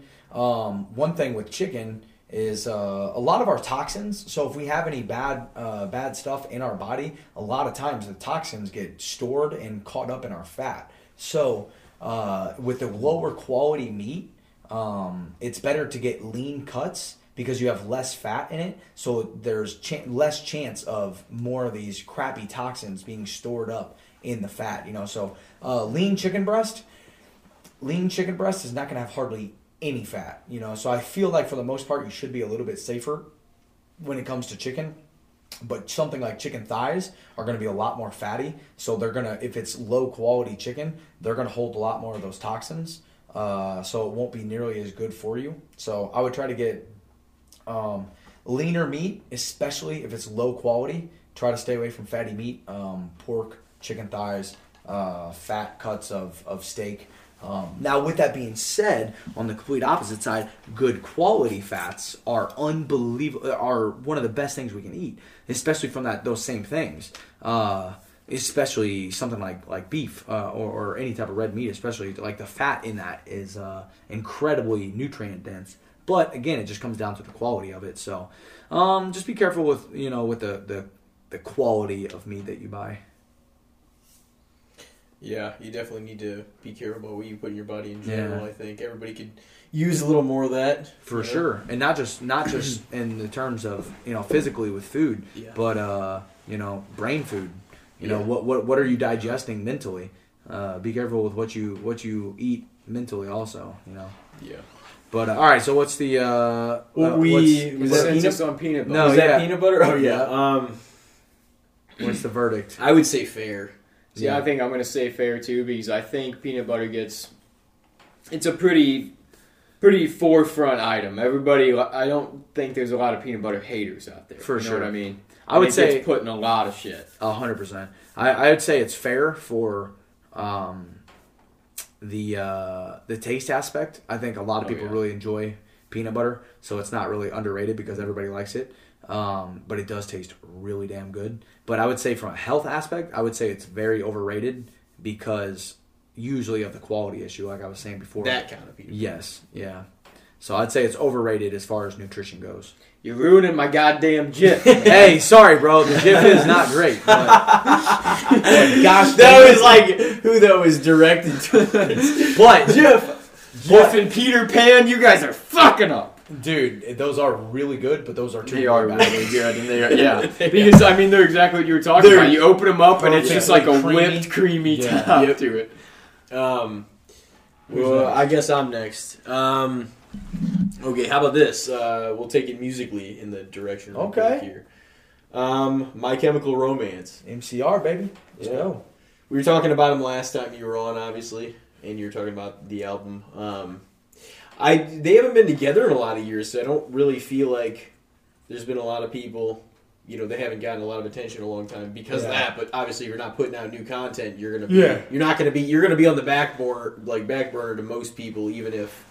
You know what I'm saying? Even if you're one of their favorites, just because it's like, okay, well, I can listen to the same old shit. Um, we talked about that song that came out too, so I don't know if they're releasing an album or what. I have no idea, honestly. Um, but I do think sometimes like the music that they made goes unappreciated because I thought it was Dude. like fire. So Like, I thought it was tremendous. So. Dude, I that love like mid two thousands shit. Yeah. You know what's funny is too is I fell into it even past like my teenage years because I Yeah. feel like that's like the most appropriate time is like maybe that's just because that's what or you know where we were in our life was like probably middle school, high school, um, you know era whenever My Chemical Romance was was real big. But uh, um, I I actually I, you know I always liked them, but uh, I really got into them the last couple years. So yeah, no, dude, I I love My Chemical Romance and uh, they have a lot of um a lot of sad songs, you know. Yeah. So I could see how people don't really mess with that, but uh, I really, uh, I really enjoy good, deep, meaningful. Uh, I guess just anything, any deep, meaningful, um, uh, creative pieces of art, and I really think Yeah. that's what music is. Is just Yeah. you know an art form. They have And several it- songs like that. yeah, yeah, you know, and it's like I think they're doing a great job expressing how a lot of people feel. Unfortunately, some of you know a lot of it's really sad, uh, but you know I think that they do a, uh really good job being art creative and artistic and expressing themselves. You know, so I, I really appreciate that. I really I really like it a lot. But even if I can't necessarily relate with it because I'm a little bit more on the optimist side, Mm. um, there's a it re- you know what a lot of their songs do for me is just put things in perspective of like damn this is really sad and this is actually really how some people probably feel you know like really feel this way you know and it, you know kind of breaks my heart a little bit for some people thinking that you know there's people living so sad but uh, also gives you an opportunity to um, uh, get a different perspective you know and like i said i just think that it's a uh, they're they're a great artist you know very creative and and uh, artistic so i would say they're underrated Yeah, I, I would probably say the same. I hope they release a new album, and then like that's the thing because some of the songs are sad, but like they're not. They're sad, telling a great story, yep but they're not telling it slowly and like emotionally. They're telling it like with passion. You Yeah. know what I mean? They're telling with everything Yeah. they've they want to tell that story with. Uh, but they were they were really good at it, especially those two albums we were talking about earlier. heck yeah and one of your favorites. Um, but what was the other one? Through uh, Sweet Cheers for. I don't know how I don't remember because I remember that one even more than Black Parade in a lot of ways. yeah i don't, I don't remember the one uh, before. It was the one with uh, yeah Helena and uh, Yeah, Helena uh, and um, I can't think but. I can picture the way it looks. It's like the uh, black and white guy and girl. Yeah Um, uh, I can't remember. I can't remember the, the name of the album, but yeah, really good. I think you hit it hit the nail on the head with the passion thing. Passion is so that's what so there's, contagious. there's and a they're lot of very passion. passionate about with their music. You know. there's a lot of passion in like a lot of rock music that's actually really good. Yeah. You know what I mean? They're kind of like sort of emo rockish too. Yeah. yeah. So that and that that is probably one of the better like subgenres of rock for passion because Yeah. I mean they get made fun of a lot for it being emo quote unquote but it's like the music is a lot about like emotion and feelings and yeah. Three shit cheers going through. for Sweet Revenge. Oh yes, that's right. I couldn't think of it. I knew Three Cheers, but I was Yeah. like, for, for For what? Sweet Revenge. 2004, and then um, and then Welcome to the Black Parade was Dude, that's one of the best albums of all time Is ever. that the ones they 2006. released? Well, 2006 No, is when no. Welcome to the Black Parade was released. yeah. Wow. I thought it was like I thought it was a little later. I guess Yeah, 06 me makes too. sense because I listened to it a lot in 07. Um, Wait, 2006. Dude, I was nine years old. yeah, What no, it- they same came out a year? while ago. Um, Yeah, I, I, I, I fell on that bandwagon late. My mom was really into music like that with uh, just, just more alternative or punk rock, you know. Yeah. So uh, I got exposed to a lot of a lot of good music like that uh, when I was younger. You know, my mom was just listening to it. So I think them having a shorter stint made them more like that helped their case for being underrated because it was just like the shit that they did make was really good and, and most people at the time like that listened to it like did like it yeah, so that's I why i'm like it's they're probably a little underrated like would some of the later music have been as good as some of those albums i don't who know knows? Yeah. who knows because they never really made too many after that um, after that run but I Appreciate them for what they did, though. for sure. And we'll see, I guess. If they Yeah, release who a knows? song, maybe they're on their way to making it. Yeah, yeah. Hopefully. So, what do you think? Yeah, I mean, I was never like I didn't listen to a whole lot of them. I mean, I Yeah. knew like their, some of their big songs and probably quite a few off the Black Parade album, just because it was pretty big. We were in like junior high and middle school and all that. So that's what I mean. Like, it was kind of our era where they were big, you know. Mm-hmm. So, it, like to me, they seemed like they were pretty over. But I guess like if I was at a high school now, I would never hear them talked about. You know what I mean? Yeah. Yeah. So it's it's kind of hard to judge from my perspective because it seems like you know they were a pretty popular band, but they are probably falling much to the background at this point with Mhm. mainstream rock. But I, in that aspect, I'd probably say they're a little underrated, just because like you said, a lot of those bands that kind of come in really hot and then just kind of disappear. It's Mhm. hard for them not to be underrated. and they weren't even around like as long as like Breaking Benjamin's run or like Papa Yeah. Roach or like some of the Rise Against. I don't know if you li- Yeah. listen Oh to yeah. them. Yeah. Um, but there's there's a lot of people that I was huge fans of that because they stopped making as much music, My Chemical Romance just fell kind of back. But I was just like, you never forgot like those songs Heck because it yeah, was some that good. Yeah.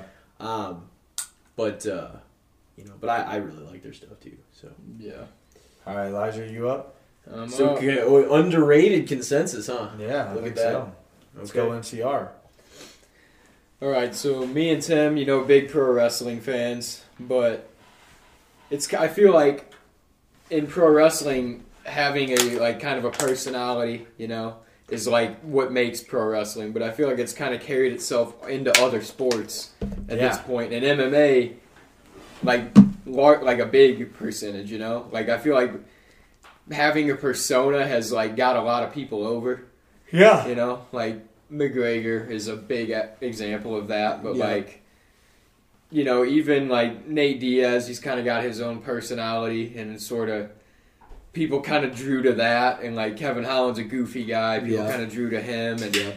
just people like that sort of draw the attention. So, what do you guys think? Like creating and establishing a persona for yourself, like. Uh, me personally, man, I would say that's totally overrated because what I think is is uh, if you have to create a persona, it's artificial. It's not some. It's not who you really are. You know, and I feel like we should. Our goal should be to find out who we really are at our at our core. You know, at our at the essence, and live that to the fullest. You know, don't just because you're going to have more success, quote unquote, with you know in societal terms of of pretending to be this thing that you're not. You know, um, I think that you having to play and put on a show would take away from your happiness a lot. You know, so me personally, I think it's overrated. I think that my goal would just be to be be genuinely who I am to the maximum as much as I possibly can. Whoever loves me loves me. Whoever hates me hates me. Um, but you know, I'm gonna I'm gonna make sure that I'm happy and uh, being who I really am.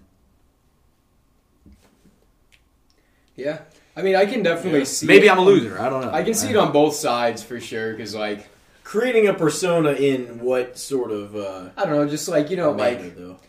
guys like McGregor and stuff like Oh. that. How they kind of just they created an image that got them over. They had a loud mouth Yeah. and a flashy image, you know, and Well, because the reason I like I asked is because like I agree with you, especially if it's in real life. Yeah, I mean, yeah, yeah. But like something in like pro wrestling, sometimes that's a really good thing because it's better for the business. is you know what I'm saying? pro wrestling So like is. that's really. that's you're creating your you know Yeah. and the same as the movies we watch, the things That's we- true. That's you know true. what I mean? Uh, but that is art. So Yeah, character right. creation within right. art, I don't see a problem with it. You're You know right. what Yeah, that's what I I, can see it you. on both sides, especially in like MMA. Like I can definitely see your perspective, and a lot of Yeah. guys and girls are just themselves, and they do get over because people see they're genuine. You know what I mean? Yeah.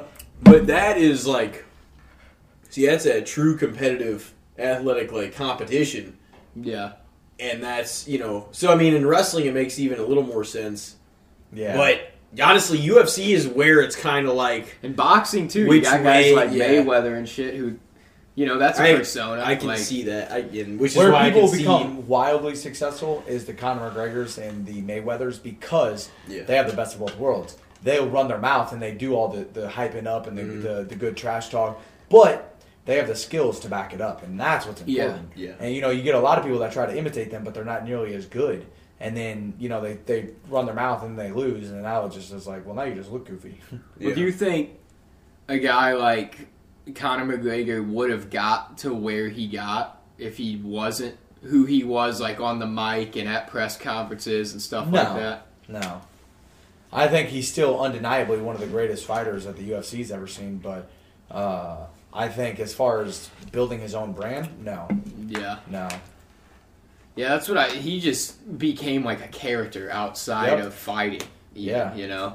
He is literally probably bigger than the sport itself. yeah, You know? and he doesn't care to tell people that either. No, no, he's not. Yeah. But it is like that. It's always entertaining to me, even if like, Yeah. even if you want to see that person get beat, or even if you're not like the biggest fan, you're always like you laugh at it and you're entertained by it. Like, oh my god, this guy's Yeah. just because they act like such an outrageous like personality and kind of like like just wanting to come off as a douche that it's hard not to like kind of laugh at it. Yeah. It's entertaining at least, like you said. Yeah.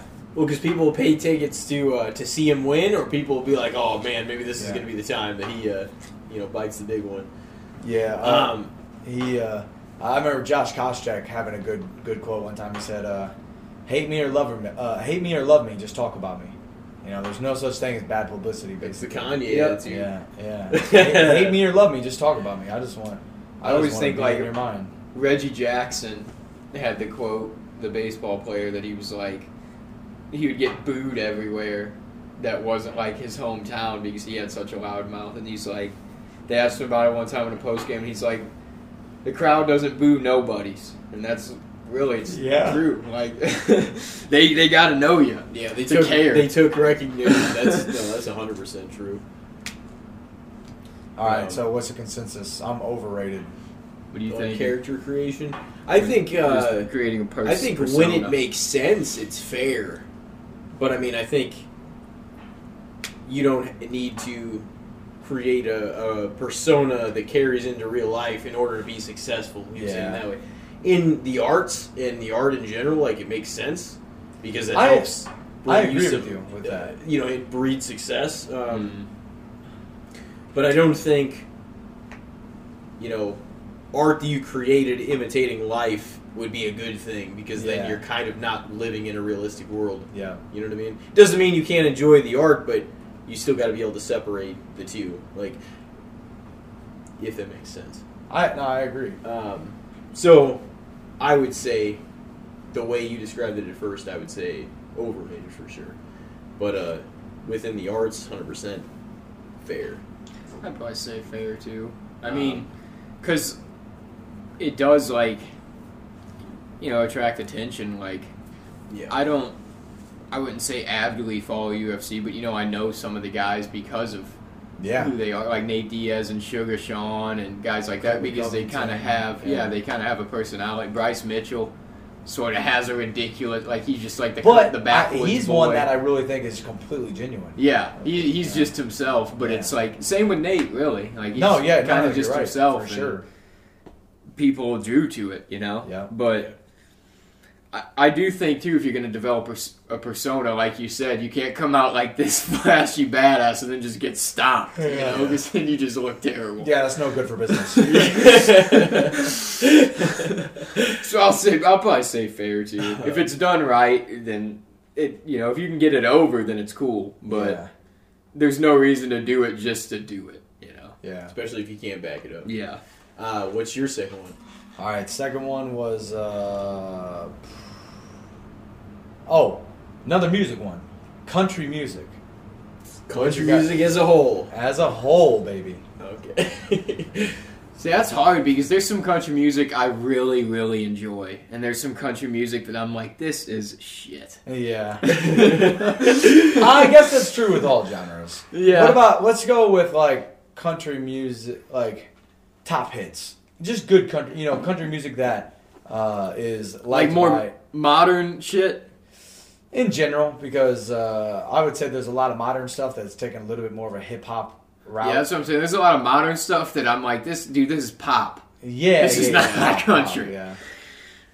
Um, me personally, I love country. I think country is probably always will be my favorite genre of music, just because I think at the core of so many songs, it's all about, or for the most part, it's about morals and living a good life, loving people, uh, spending time with your loved ones uh, before you pass away, making the world a better place. You know, um, just truly meaningful things. You know, and there's a lot of songs that you know aren't necessarily about that stuff, but I just feel like much more. I feel a lot of peace and. Uh, kind of brought down to earth and, and just you know remember it, it's big one of the biggest things about country music that i love is um, being happy with what you got you know there's so many songs about not having much but just being thankful for what you got, man. And It's I- kind of like I the love simple that. man's music. Yeah, you know? yeah. Yeah. I'm a very simple type of person. Yeah, I do like.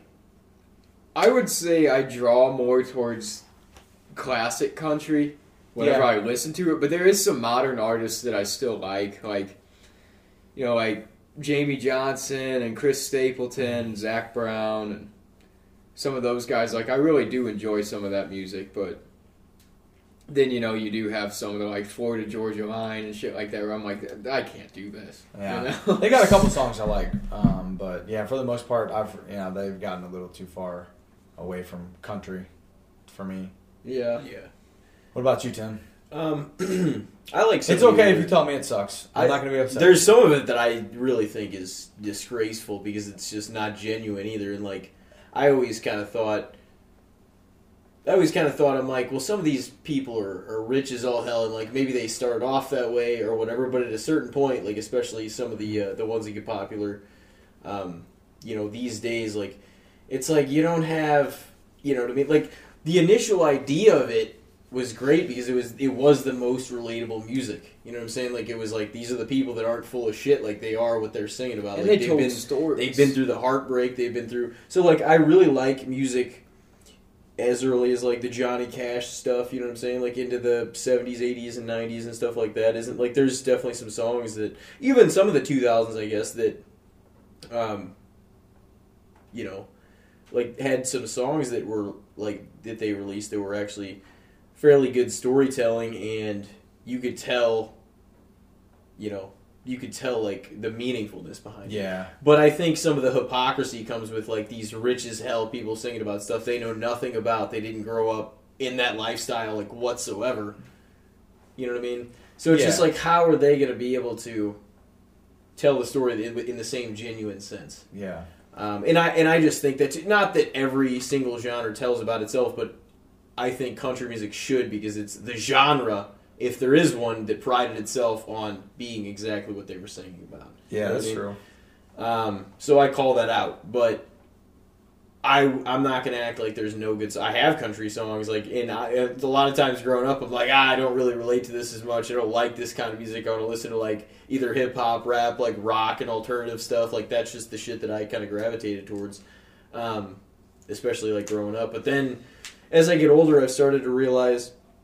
Just in general, I'm like, well, some of these songs actually were pretty good. Whether they were like some of the 2000s stuff, like Tim McGraw has some good songs. Oh, yeah. or like, you know what I'm saying? Like, just for instance, um, there's a lot of songs that are just like I trust my ear enough to be like, if this is a great piece of storytelling, if this sounds good, like sometimes it's good, it's really draws my attention for different reasons. Sometimes it's like the beat's really catchy, mm-hmm. or like there's you know drums or a guitar, you're like just drawn to like you know some sort of a solo that somebody does or whatever, or like there's just great lyrics. But it's just like if it sounds good, then I'm probably going to listen to it Yeah. and not care like I, it, like what genre it is. Like if if it catches my attention enough for me to like think about it again, I'm like that's it. It doesn't matter what the genre is. Like Yeah. I'm gonna just be drawn to it, and I'm probably gonna listen to it a lot. You know what I Yeah. mean? I like that take. So Yeah, I've expanded my music taste for sure since I was younger. Like I was definitely more like like rock, rap, pop, you know, growing up forever pretty much. But yeah, I I branch out to a lot of different stuff now, you know, and can find enjoyment in almost all of it. Like jazz, electronic, country, like it's all got good Yeah. shit, you know. Yeah, I like what Tim said. It's just like whatever's appealing. Like Yeah. if as long as it's good, it doesn't matter what genre it is. It just matters if it's quality for Yeah. the most part. If you listen to it and like something about it like appeals you, or, like the it hits you, you're like, oh Yeah. damn. and it can be a a lot of different things. It can be different songs for absolutely like opposite reasons. You know what I mean? It doesn't matter, but because it caught your attention, you liked something about it. Yeah. You're like, I'm, I want to hear that again. You know.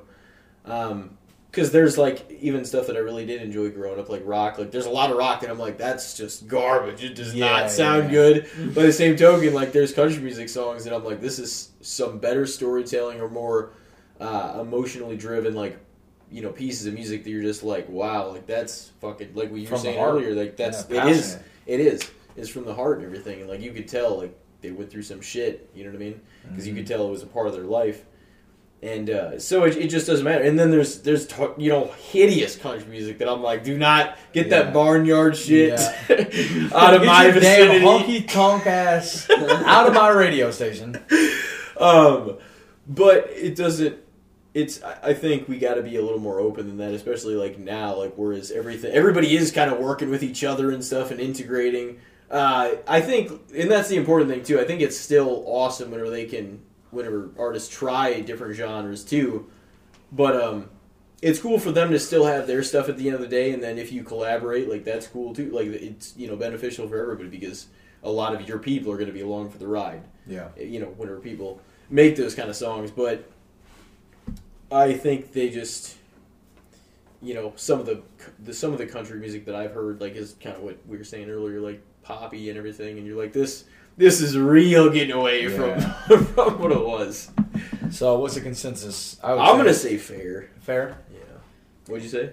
I was gonna say underrated because I love it, but Yeah, I don't know if it's just because I live in Missouri, but you know, the Midwest country music's p- pretty big. You Yeah. know, there's a lot of like you you can tell it's kind of funny honestly like the different spots you're at in like just within each state within you know like if you're in the city you're going to hear more like rock rap you know when you get out to rural areas you hear like country music coming out of people's vehicles and stuff just like the different spots you hear all the location having stuff like a specification on the type Yeah. of music almost. it's kind of weird. You're like, oh, I know where I'm at. I just heard, you know, fucking Billy Currington bumping out of that guy's Yeah. truck. It's- we in the woods, baby. but I mean, I, I feel like it has kind of expanded too, to where it's not just like backwoods. Some backwoods fucking Nebraska. It's like this is the good shit, man. Bluegrass, banjo. Yeah. Which uh, honestly, some bluegrass shit's pretty fire. Hey. You know, there's some good stuff. But banjo. the banjo's an impressive instrument, It's pretty. It's pretty crazy. Very simple. but I would say it's pretty fair because I mean, it's a top genre Yeah. in America. yeah. A lot of people enjoy it for various reasons too. It's you know just like any other genre. There's something basically in it for everyone that you can find and at least vibe with a few songs. If you don't even like country, at this point, everybody can like at least some country. Yeah. Um. Yeah. I would. We say. What did you say? Fair. Okay. Fair. Fair. You said underrated. Yep. Alrighty. Um. That was yours, so I guess it's mine. Yep. All right, how about this? I was gonna bring up this banjo thing. Like it just reminded me of something this like stupid that I saved the other day. But it says, "Quick animal fact: for most banjo fish cannot or catfish cannot actually pay the uh, play the banjo. This is because they cannot afford one." That's pretty Funny. I was just like, it's fucking goofy. Um, what do we got here? Okay, goal setting and sticking to it. Oh, bro, easy. That's easily underrated. Man, that's like that's so vital for anything you're trying to do in life, man. It's just like I know it seems silly and like for a long time I was kind of like uh I've always been good at the hard work part of like I'm going to do whatever I need to be doing, but I wasn't good at the smarts part of like, okay, let's sit down and figure out exactly what it is you need to be doing. You know, instead of just because there's a big difference between working hard and getting better. A lot of people do a lot of working hard, you know, but I think getting better comes from intentional hard work. You know what I'm saying? So it's like you can go to you can go to work and work your 9 to 5 and work really hard, but if you don't really have any intentions with like where you're going, if you're setting goals or like what's what's your 5 year plan, what's your 1 year plan, what's your 5 year plan, what's your 10 year plan, you know, like or or you know even more importantly what's your this week's goal this month's goal you know it i, I feel like you'll kind of spin your tires and stay in the same spot even though you're working hard you're not really necessarily getting better so i think goal setting and especially sticking to it adherence to said plan or goals is uh, vital for just being better Yeah. yeah, I'd agree. I think that it's underrated too because I mean, I think it's really uh admirable and a lot more difficult than people give it credit for to, you know, set a long term goal and stick to it and carry through with it. Because I mean, even just speaking from personal experience, you know, there's been a lot of times you get out of high school at 18, you're like, I don't really know what the fuck I'm doing. And you try to, you figure things out, you think you have the plan, you start working towards the plan, shit doesn't work out, the plan falls apart, you move on to the next thing, you know, and you go through that many a times in life. So, like, when you're able to actually come up with a plan and stick to the plan and see the success or the mm-hmm. outcome of it to the end, like, that's tough to do in life because Yeah. things get in the way constantly, you know, Yeah. or new things arise, or like your mind constantly wants to shift to other things. Like, it's what's hard, especially like whenever you were saying earlier, like it's easy to to distract our minds with something else. Like if we really don't want to face the fear of like actually trying, like sometimes life will remind you it's like fucking get back on track. Like you started this mission for a reason. Yep. Like not not to get distracted at the at the midway point, not to strand, you know, off course and you know, think differently about it. But it's like you'll find that as you set that long term goal and then attain like these small these shorter term goals along the way, like life will help you out and pitch in as you're staying committed with genuine intentions to follow through with what you set out to do. And in a lot of ways, you know, if you carry that all the way through, like you'll get paid back for it. I agree, man. I, I uh, And you I don't think- do it to get paid back for it. no. But it, it kind of like I was saying earlier, it's just one of those. It's something that you do because it's what's the right thing to do, and when in doing the right thing, a lot of times you get rewarded for it. You know the you know the energy that you put out into the world finds its way back to you. So you doing good, doing what's what's right, um, you know, which might differ from person to person. What's quote unquote good or, or right? You know, what are you supposed to be doing? That's completely subjective and, and for you to decide. But try to be as unbiased and objective as possible when when deciding uh, this subjective factor of what is good, what is what is right, what should I be doing, and then stick to that. You know, keep yourself obligated to. Uh, uh, achieving your goals you know? Even if it's not for somebody else do it for yourself man. Like uh, even if even if you got to do some things kind of selfishly uh, i don't think there's anything wrong with bettering yourself as long as you remember to be a good person before everything else you know? So um,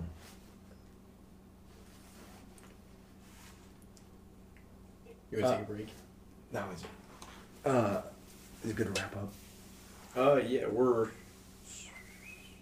But but no, I think that's a honestly, I think that's a that's probably a good way to end. Just uh, end on a positive note. You know, goal setting, the uh, achievement side of things of uh, just uh, keeping one foot in front of the other, staying committed to your goals, and keep progressing. You know, don't give up. Uh, life's a fight for everybody, and uh, uh, you know, stay in the fight, man. Don't give up, and eventually you're going to get rewarded um, for doing the right things. You know, and. Uh, um, stay true to who you are and uh, set your goals, achieve them suckers. like I said, it's a really admirable thing because setting goals and achieving them, especially at our age, you know, your twenties, is full of like, Yeah, you know, fast paced, falling on your living face in the day, trying yeah. to figure things out. And I feel like now I have myself a lot more figured out on like what I could do and different paths that I could open and potentially try. And I have my interests more down pat, you know, now Yeah. than ever before. But like someone like you, it is really admirable because you kind of had your your goal set, you know, with when we were still in high school. You're like, this is what I want to do. I'm going to be a fighter. I'm going to be in the UFC, and everybody's like, "All right, man." And then that- look at you now. You know, you're there. You're you, in buddy. the UFC. So Let me ask you real quick: Do you think that the reason that you are a little bit better with goal setting and and uh, understanding what it is you need to be doing now is that because of a better understanding of yourself? You know, you had more time to figure out, okay, this is actually what I want out of life, like. Or is it just you know things just kind of fell into place and you're like okay this is what I'm doing now I think I definitely understand myself better now Yeah. than before. Like I understand what. Like I'm not scared of what interests me, what I like, what I'm into, like those kind of things. You know what I mean? Like whenever I'm I like younger, what I like. like yeah, Yeah. things maybe were like I'm not gonna do that because it's weird or blah blah blah. Yeah, I'm not exactly. Gonna, go- but now it's like, dude, I'm Fear of fitting you know. I'm type of 26 years old. Like I don't care. Like it, I'm going to dive into the things I want to, and you know, Good for you. expand my mind with what I want. So Yeah, that's what we should be doing, in my opinion. Um, dude, it was great having you in. Thank Uh. As Yeah. always, I'm awesome. like I'm so happy that we were able to do this again because after like last year's like the episode that we did, I was like, man, that was one of the best ones we've ever done. oh, thank you, man. I- Um, I love being on. Thank you guys for having me. And uh, Oh, yeah. dude, it's you know I I would sit here and talk to you like this regardless. So you know all we're doing oh is yeah. uh, throwing a mic in the middle of us. Yeah, you know, yeah. so it's good. Good getting to to hang out, catch up, have a good conversation. I'm telling you, man, these. Uh, you know, our mind is a muscle. You know, and we all know there's there's benefits to to physical activity, working out our, the muscles of our body. And uh, I don't think that's any different for our mind. We just have to do it in a different way. You know, we have to take a different approach. We can't be doing curls for our mind. but I think uh, good in-depth conversation and deep thinking and and um, anything to do with articulating your your uh, your words and your thoughts um, are great stimulus and, and a great exercise for your mind. You know, so I always leave better than when I came. So thank you guys for having me in, man. Oh, no problem, man. Uh, it's Yeah, it was been awesome. it's been great having you. Um, ladies and gentlemen, hope you have a great week, great weekend wherever we're at. Whenever we drop this, we want to thank Evan Elder for coming in again, making some time for us, and uh, I think we killed it. I think we gave him a great one. You Heck think? yeah, well, thank you. I hope so. I don't know. I Oh, uh, oh yeah. we'll see. be see. watching out for this guy. Could yeah. be UFC champion here. Hey, oh, thank oh, you, yeah. buddy. That's, uh, that's the goal. We got a long way to go, man. I got a lot of stuff to work on. Well, so just getting have, started. You have my best. Well, thank oh, you, buddy. Yeah. So, all right, ladies and gentlemen, take care of yourselves out there, and uh, we will see you next for episode number 77.